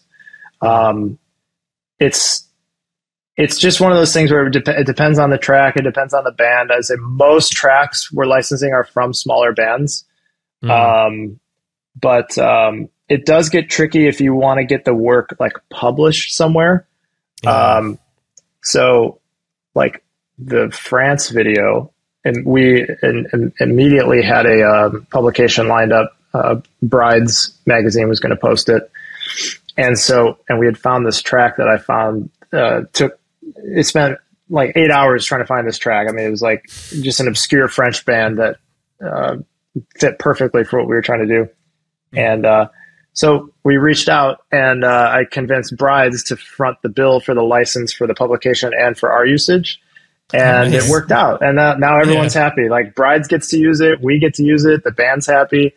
Um, so again, th- but this takes a lot of time. And so that's why we don't, we keep most, like if you look at our Instagram, we don't show that much work, um, video work. It's just, we uh, don't have time to pursue a license for all these tracks. So what I would say is for people who are doing this, stock music is an easy answer to uh, to solve these problems. And we have used stock uh, music before for certain couples who know they want to get it published, and we're just like, hey, let's just do let's just find a cool stock track.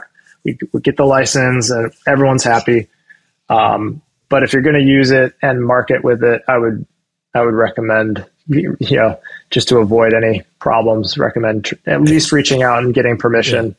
Um, And the smaller the band, the easier that is to do. Yeah. So Yes, definitely. um, yeah, Yeah. Although I will say with smaller bands, they don't often know who has the rights to their songs, yeah, which is Yes. kind of bizarre. Actually, Yes, so- I found, so- but yes. I mean, there is. Uh, you can get into the weeds on that. Of uh, th- Yeah. there's typically two sides to an ownership of a um, of a uh, song. Mm. Most of the time, when it's a smaller band, um, and we get permission, we get a good answer back from them that's saying, "Hey, that's fine, that's cool." Uh, we do take it upon ourselves to say, "Okay, I think we're in the clear. I don't think anyone's gonna gonna care too much about this." Uh, a lot of times, we'll credit the song. Sometimes we don't. Um, Depends on how that relationship is, but um, yeah, you know, don't necessarily just go and use any track you want. You definitely can get in trouble for it. And or at the very least, it just gets taken down and it's like all for nothing, Yeah. right? Yeah, Like you have this like yeah. wonderful video, you post it, and then you and then it gets taken down, and um, and uh, um, you you now you have to re-edit it to another song or something, and uh, yeah, that's a that's a painful process. Having to It's go a back painful and process. ah, ah, man, yeah. Um, cool. I know we're we're ch- ticking on here. So yeah, yeah. For people All who good. It's- are it's been enjoyable. I, I should have uh, I should have Okay, started good. drinking earlier. Yeah, well, Dora, these are non-alcoholic beers. Although that Sure being said, I do have the I do have the whis- I do have the whiskey here, which uh, was a gift from Greg for our 100th episode. Yep. Very Um, nice, very nice. What advice do you have for aspiring wedding filmmakers who are just starting out, but maybe struggling with finding their own identity or struggling in business or yeah. I mean, it's it's tough. Like mm. going out and just doing the work is the biggest thing you can do. Just the repetition of going through the whole process. With video, it's a little harder than photo because I remember when we were starting out, we could go just shoot like an engagement session of a couple of friends or anyone we know or offer it for free. It's a lot easier with photo. Just kind of pick up the camera and go shoot a couple and you can start testing out ideas and seeing what works and what doesn't work and things like that. Video, it's definitely trickier, isn't it? It's like you have to kind of like either know someone who's getting married. Um, I think for people starting out, it's perfectly fine to offer your services for cheap or free, um, with the caveat that they weren't already going to maybe hire someone to do it. I mean, it, there's a responsibility aspect to this. So if they were just going to go photo and just definitely not hire video, I think it's like appropriate or okay to hop in and say, "Hey, could I could I try making something for you here? Like, is that would that be cool?" Because they weren't going to get anything done anyway. But uh, falsely kind of advertising that you can do video if someone's relying on that, um, I think ethically starts to get a little dicey, right? You don't want to you don't want to jump into that and ruin their day. Um, so I think with video, it's a, just a little trickier in that regard. But there's Yeah. plenty of people that don't do video, as you know, um, people that just forego video. And so if you're starting out, you can find friends, cousins, you know, someone you know, a, a photographer who um, who uh, is shooting a wedding that they're not having video that doesn't mind having you tag along. Now it's it's a slow start and it takes a while to compound. So that's the tricky part. It's like you book something and it's like a year from now. And then, you know, another three to six months after that until you can like actually do something with it. Um, but, uh, yeah, just getting out there and trying to shoot as much as you can early on is, is by far the biggest thing. Business wise, I mean, our, our whole thing has always been, we focus a lot on trying to get leads to come in uh, from as many different sources as possible. So right now, I couldn't even tell you what our single biggest source of leads is because it's so evenly spread out, very much intentionally um, between uh, planners, venue recommendations, past clients, uh, friends who um, uh, uh, knew someone who got married and saw it, like social media posts, um, Yeah. publications. Um, so I would say don't put your sometime a little bit now vendor listings, although that that used to be more of a thing when we were starting out. Now is definitely dwindled. I think because it gets so saturated with so many people. You know, there's like a hundred people on this uh, wedding blog uh, listing uh, directory or whatever. Um, Yeah. How, how are you supposed to get how are you supposed to stand out? Even if you're like the best person in the bunch like how do you you know one way is they want to get more money from you right? And they promote you and all this stuff. Yeah. i've heard some people have success with that but i've also heard an equal amount or more have terrible uh, uh, you know kind of results. So um, yeah i mean so, so on the business side i would just say like you're spreading out as many different ways as you can. Maybe the one way we've never really tackled hard is SEO. I'm not Okay. saying don't do it. I think like some people have really good success with that. It can work really well.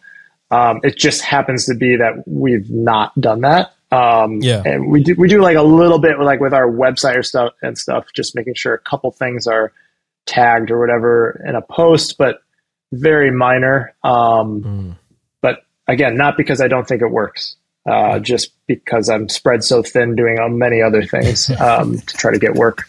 So um, yeah. on the business side, that would be the big the biggest thing I would say is just get those lead generations up, and um, that that's going to allow you to be more selective with your clients, raise your prices, uh, expand your team. These are all these are all things that are going to give you that longevity in this career, in my opinion. Um, and so, yeah, that's generically kind of what I would what I would say. Yeah. Yeah. I've got a hypothetical for you, Ryan. Say Yeah. say you got a member of your team, right? And they're getting married in a couple of years. But they've asked you to film their wedding. Hypothetical, of of course. Of course. Would you charge? Or or would you be nice and do it for free, even though you'd probably rather be at the party as a guest, getting Right. drunk. What what would Right. your hypothetical answer to, the, to this be? Um, I would probably I would probably tell them if I wanted to just be a guest or if I wanted to help them. So it's very situational. What happens if you said Um, what, what what happens if you did that and they said, ah, but my my potential wife really wants you. Uh, I don't know, boy. I feel like I'm being thrown into a uh, a fiery situation here. No, no, it's all, I'm just Um, I'm just joking around. I'm just joking around. It is tricky though. I It think- is. but there is the element of like friends asking and things like that. Um, you know, um actually, eh, like uh, one of our shooters over on the After It All side is uh, getting married, and they um, we are going to do something kind of interesting where I'm probably going to shoot part of it, and another shooter on our team is going to shoot another part of it Oh, we're going to okay. kind of flip flop. Mhm. And that way we get a little bit of both. It's also very, very, very small wedding. Like I don't even know if we would be invited if if it if we weren't shooting it. So Mm. it, it's just a tricky situation. But um, Yeah, I mean, t- for us, like at least with our studio, just because we've known everyone for so long, I there's no way I could charge for it. Um, just it's just it wouldn't it wouldn't feel right. Um, and uh, it's uh, not to say that that's the situation for everyone, but um, yeah, it's tricky. Those those problems are tricky. We don't get to attend many weddings these days, do we? Yeah. Yeah, yeah. So it's like I mean, we get to shoot them, of course, but like uh, you never you don't get to be a guest uh, because you might have a friend who got married, but you're already booked that day and you can't get out of it or something, right? So it's uh, Yeah. it's tricky. Yeah, plus we're getting to that age. I mean, not to age us all here, tar us with the same brush, but some of your friends, a lot of them are already married. Yeah. Yeah, So it's you're you're getting past that point, which is very Yes. very sad. yeah. So- no more, no more, uh, no more weddings for us in terms of invites. They've definitely dwindled. I have noticed that. A Yeah. A little sad. so, in wrapping up, do you have any book recommendations for our listeners? Book. Yeah. Like whether it's a business book or Yeah, is it a photography book or something? my books that I read tend to be very.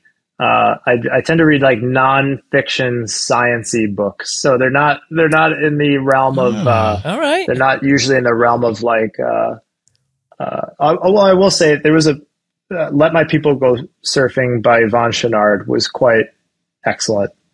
Um, he's the founder of Patagonia, Oh, and okay. um, right. Yes. he he had some really wild uh, ideas about business and how to run a business back in the day that I think are still kind of being um, digested by business leaders now. And there's a lot of people. There's like a lot of people that I think are um, kind of riding in his in, on his coattails there a little bit. Um, and uh, so that that was a, that was an interesting book, just how to lead a company and di- different ideas he had about that. Um, but uh, yeah, I don't know. I don't know how many would be other other recommendations I would have that would be like super relevant to uh, to your listeners. But um, yeah, that one that one was uh, very uh, memorable for sure. Sounds like a good one. I might check it out myself. Yeah, I've actually that's Yeah. slipped slipped my net actually. So I well, do you want to buy it on the Audible Cinemate account and then we can both If enjoy there's it? an audio version, I will. Yeah. Oh, excellent, excellent. I Um, think there I think there is. Yeah, I'd recommend it. Excellent. Well, definitely get that. Um, Ryan, thank you very much for joining us uh, for for our 100th episode. Man, I feel honored. Shoveling Thank the you. air horn. Is there somewhere? yeah. Uh, where where can people find you online if they're interested in checking out your work?